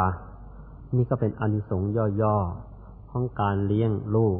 อ๋ออันที่แปดเมื่อถึงคราวเราละโลกแล้ว ลูกก็จะได้ทำบุญให้เรา อืม เราก็จะมีความสุขทั้งโลกนี้ทั้งโลกหน้า เออก็เป็นอย่างนี้ ทีนี้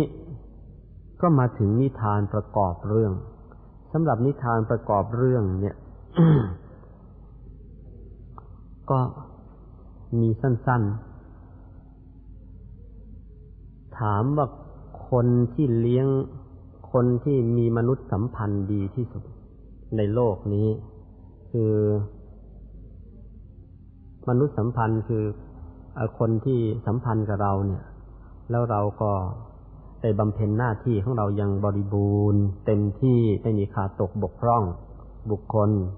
ที่สามารถมีวางตัวเป็นมีมนุษยสัมพันธ์ที่ดีเยี่ยมที่สุดในโลก วางตัวได้กับคนรอบทิศของตัวเองเนี่ย ได้อย่างดีเลิศในโลกแล้วเนี่ย มีใครมั้งดูแล้วไม่มีใครเกินพระสัมมาสัมพุทธเจ้าของเราทำไมจึงว่าอย่างนั้น พอพระองค์เอง อ้าวบิดาพระราชบิดาเลยโปรดซะจนทั้งเป็นพระอรหันต์อดีตภรรยาเลยพระนางพิมพาเป็นอะไร ก็โปรดทั้งเป็นพระอรหันต์ลูกเลยพระราหุลเป็นอะไร เป็นพระอรหันต์ญาติสนิทมิสหายเลยกว่าเป็นพระอรหันต์หมด ครูบาอาจารย์ พอดีครูบาอาจารย์ตายซะก่อน แต่ว่าผู้มีอุปการะคุณคือปัญจวัคคีย์โปรดเสียเป็นพระอรหันต์จนหมด คนที่มีมนุษยสัมพันธ์ดีเยี่ยมที่สุดในโลกก็ไม่มีใครเกินพระพุทธเจ้าของเราแหละ เราก็เลยต้องมาดูกันว่า เอพระองค์นะเลี้ยงลูกยังไง เมื่อพระพุทธเมื่อเจ้าชายสิทธัตถะออกจากวัง เมื่ออายุเมื่อพระชนพรรษาได้ยี่สิบเมื่อยี่สิบเก้าพรรษาแสวงหาโมฆะธรรม แสวงหาธรรมะอยู่หกปี พระชนพรรษาได้สามสิบห้าก็ตรัสรู้ตรัสรู้แล้วตั้งสองสามปี จึงได้ย้อนกลับไปกรุงกบิลพัทพอกลับไปปั๊บโปรดพ่อนะ โปรดพระเจ้าสุโธธนะ โปรดมเหสี พระนางพิมพา โปรดญาติโปรดจนหมด เสร็จแล้ว เนื่องจากโดยตำแหน่งยังเป็นรัชทายาทของกรุงกบิลพัทอยู่เพราะฉะนั้นพระนางพิมพาก็ใช้พระราหุลมาเชียวราหุลลูกเอ้ยไปพ่อของเจ้าเป็นพระพุทธเจ้าแล้วหมดกิเลสแล้วท่านไหนมาปกมาปกครองกบิลพัทแล้วไปขอสมบัติกบิลพัทจากพ่อเถอะปะพระราหุลเจ็ดขวบไปถึงก็ไปกราบพระพุทธเจ้า พระบิดา อสมบัติให้กล่าวกับผมเถอะพระพุทธเจ้าบอกเออเอาสิลูกอืมให้เถอะปะว่าแล้ว ก็พาลูกมาพาพระราหุลกลับ จะให้สมบัตินี่ แทนที่จะให้โลกีสมบัติ คือสมบัติทางโลกไม่เอาให้อริยะสมบัติเลย ชวนลูกไปบวชซะอีกคนเอาพระราหุลไปบวชซะตั้งแต่เจ็ดขวบ บวชเลย บวชแล้วไม่นาน พระราหุลก็เป็นอรหันต์อีกเหมือนกัน ถามว่าพระพุทธเจ้าของเรานี่ ป้อนอะไรให้พระราหุลเหรอจึงได้เก่งงั้น ท่านบอกว่า ป้อนอริยทรัพย์ให้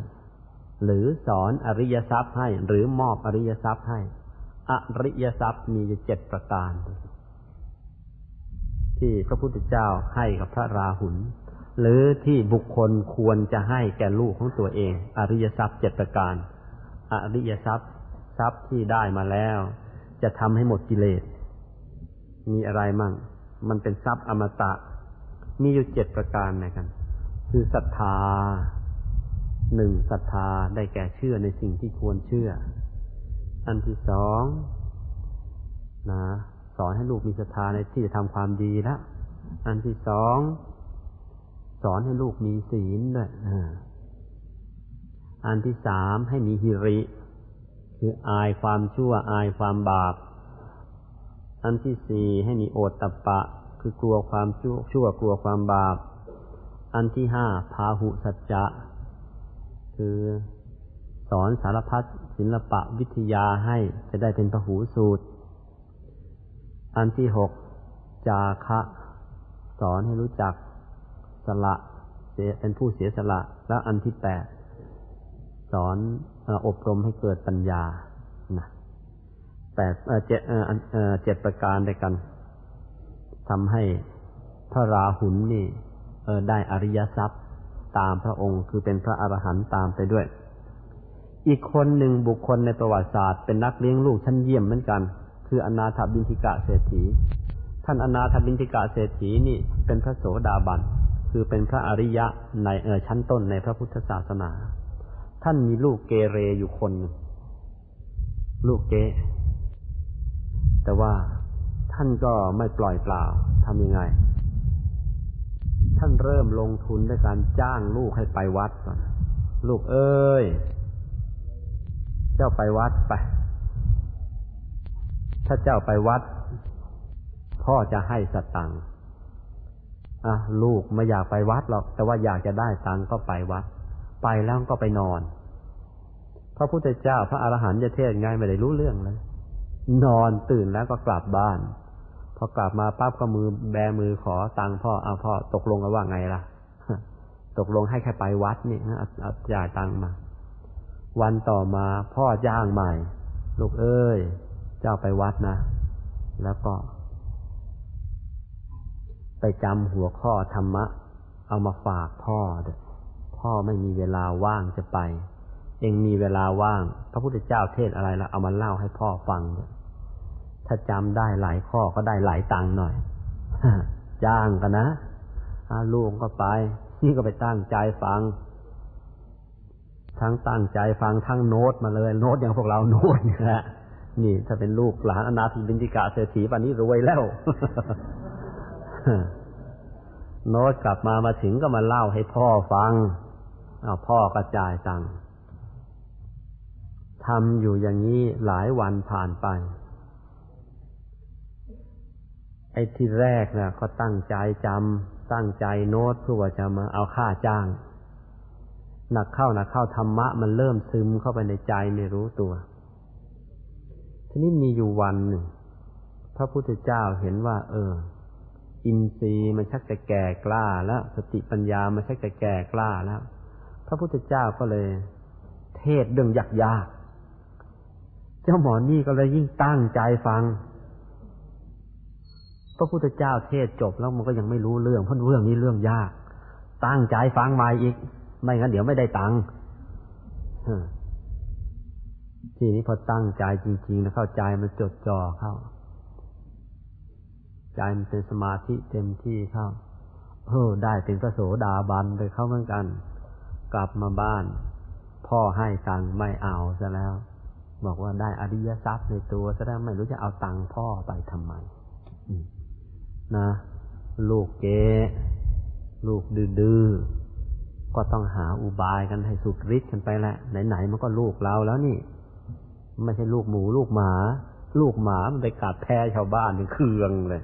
นั้นลูกเราก็ต้องทำให้ดีอันนี้ทานประกอบอีกอันหนึ่งอันนี้ฝากไว้กับสำหรับลูกดื้อๆทั้งหลาย ใครรู้ตัวว่าชื่อเจ้าดื้อแล้วก็ลองฟังดูมั่งมีเรื่องเล่าว่าเออมีนกแขกเต่าอยู่ตัวนึงไอ้นกแขกเต่านี่นกอะไร นกแก้วนะนกแขกเต้ามีนกแก้วอีกตัว ก็เป็นนกชั้นดี เลี้ยงพ่อเลี้ยงแม่ ออกไปหากินแล้วขากลับก็ขาบข้าวขาบผลไม้มาฝากพ่อฝากแม่ นี่ก็จัดเป็นนกชั้นดีละมีอยู่วันไอ้เจ้านกตัวนี้มันได้กิตติศัพท์ ว่าที่กลางทะเลน่ะ มันมี เออมะม่วงมีผลไม้รสอร่อยอร่อยอยู่ หลายอย่าง ก็เลยไปกินแล้วก็คาบเอามาฝากแม่ ฝากพ่อ ก็แสดงถึงคุณธรรมก็ไม่เลวพอแม่กินเข้าไปท่าน้าแม่ผ่านโลกมามากกว่า แม่เตือนนะลูกเอ้ยไอ้นี่มันมะม่วงไอ้ผลไม้กลางทะเลไม่ใช่หรอเนี่ย ผลไม้ที่เกาะกลางทะเลใช่ไหมเนี่ย ลูกบอกว่าใช่ แม่ชอบไหมชอบนะชอบลูกเอ้ยแต่ว่าวันหลังอย่าไปเอาอีกเลยทำไมล่ะแม่ ผลไม้ชนิดนี้เนี่ยนะ มันอร่อย แต่มันก็มีพิษเจือปน ถ้ากินมากไปสักหน่อยแล้วก็ เดี๋ยวมันง่วง แล้วเจ้าจะบินไม่ข้ามทะเลจะตกทะเลตาย เจ้าเนี่ย ยังเด็กนะยังห้ามใจไม่ค่อยจะได้ วันหลังจะไปเอามาให้แม่อีกเลย มันไม่คุ้มกันหรอกถ้าเจ้าตกทะเลตายไปซะก่อนนะ่ะ มันไม่คุ้มกัน ลูกก็บอก I grow enough ฉันโตแล้ว แม่อย่าห่วงเลยนะก็ตายอีก ในที่สุดก็เป็นอย่างแม่ว่า วันนั้นไปเจอไอ้ผลไม้ชนิดเยี่ยมเขา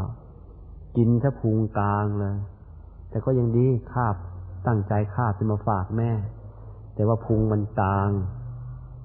เลยมันง่วง แล้วก็ตกทะเลตายซะก่อน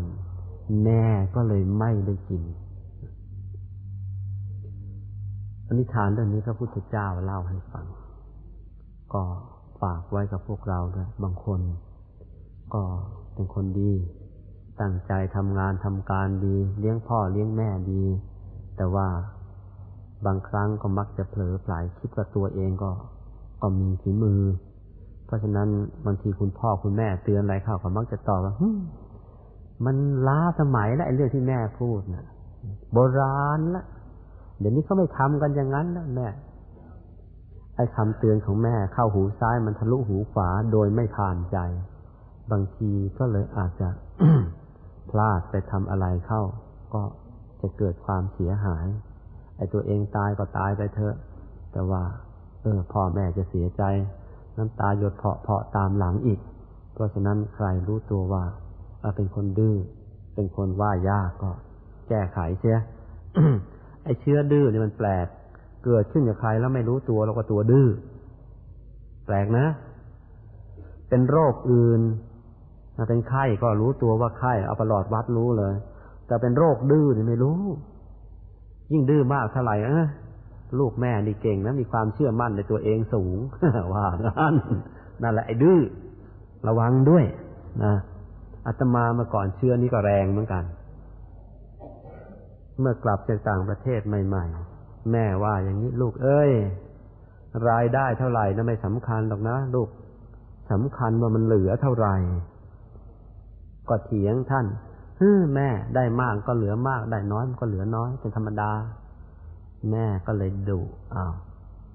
ลูกเอ้ย ถ้าได้มากเหลือมากได้น้อยเหลือน้อย แล้วก็แม่ไม่ต้องส่งเจ้าไปเรียนหนังสือ ข้ามน้ำข้ามทะเลไปแล้วอยู่บนบ้านนี่แหละ แต่ว่าจริง ๆ แล้วได้มากเหลือน้อยมันมีอยู่ เหมือนอะไร เหมือนเอาเข่งตักน้ำเอาเข่งตักน้ำตอนเข่งอยู่ในน้ำน้ำเต็มเข่งเลย แต่อย่ายกนะยกเลยเหลือติด เหลือติดตอกมาหยดสองหยดเท่านั้นแหละได้มากเหลือน้อย ได้น้อยเหลือมากก็มีเหมือนอะไร เหมือนเอาช้อน เหมือนเอากะลาตักน้ำช้อนเล็กๆกะลาเล็ก ๆ เวลาตักมันได้แค่ช้อนได้แค่กะลา แต่พอยกขึ้นมามันก็ยังเต็มช้อนเต็มกะลาอยู่ ยังได้มากกว่าใช้เข่งตักซะอีก เหมือนอย่างคนเรา หากินได้อะไรได้สูง แต่ว่าไม่รู้จักใช้จักจ่าย เดี๋ยวมันก็ไม่มากมากเท่าไหร่มันก็หมด แต่ถึงได้น้อยๆนี่แหละ รู้จักใช้ไม่ฟุ่มเฟือย มันก็จะเหลือเยอะ พอแม่บอกเนี่ย ได้มากๆ เหลือน้อยเหมือนเข่งตักน้ำได้น้อยๆเหลือมาก เหมือนอย่างเอากะลาตักน้ำแทนที่จะเชื่อท่านก็ตอบสวนควันนะแม่ไอ้นี่มันโบราณแล้ว เดี๋ยวนี้เขาไม่ใช้เข่งไม่ใช้กะลาเขาใช้ปั๊มสูบเอาก็แถกไปดื้อไป ไปไปก็เงินไม่พอใช้อย่างว่าจริง ๆ ได้เท่าไหร่มันก็หมด เพื่อนมากฝูงมาก เพื่อนได้เป็นฝูงฝูงเชียวหมด หมดไปไอฝูงนั่นแหละ ก็เลยเริ่มได้คิดแล้วก็ปรับปรุงตัวใหม่ เริ่มได้คิดถึงคำที่พ่อที่แม่เตือน เออไอเชื้อดื้อนี่ มันเกิดแล้วมันระวังยาก มันรู้ตัวยาก ก็ไปมันสำรวจให้ดีนะตกลงทั้งหมดนี้ก็เป็นเรื่องของมงคลที่ สิบสองเรื่องการเลี้ยงดูบุตรนะ ใครเป็นบุตรก็ทำตัวให้เป็นบุตรที่ดี ใครที่กำลังจะมีบุตร ก็ทำตัวเป็นพ่อเป็นแม่ที่ดี ไม่งั้น เดี๋ยวบุตรมันจะเกะกะเกเรข้างหน้าแล้วจะต้องช้ำใจนะสำหรับวันนี้คงจบเป็นกันเพียงแค่นี้ สัพเพพุทธาพลปตาปัจเจกานันจะยังพลังอรหันตานันจะเตเชนรักขังพันธามีสัพโสด้วยอำนาจของพระพุทธเจ้าทั้งปวง พระปัจเจกพุทธเจ้าและพระอรหันตเจ้าทั้งหลาย ตลอดจนอนุภาพแห่งธรรมเทศนา ว่าด้วยการเลี้ยงดูบุตร ที่ข้าพเจ้าเทศนามาตั้งแต่ต้นจนอวสานมีบุญมีอนุภาพมากเพียงใด ขอบุญบารมีเหล่านั้น จงประมวลรวมกันเข้าด้วยกัน เป็นตบะ เป็นเดชะ เป็นพลวะปัจจัย ส่งเสริมดลบันดาลอภิบาลคุ้มครองปกป้องรักษา ให้ทุกท่านในที่นี้ จงเป็นบุตรที่ดี จงเป็นพ่อแม่ที่ดีของบุตรนำทั้งตัวเองนำทั้งบุตรนำทั้งพ่อแม่ของตัว ให้เข้าสู่มรรคผลนิพพาน ได้โดยพลันในการบัดนี้เทิน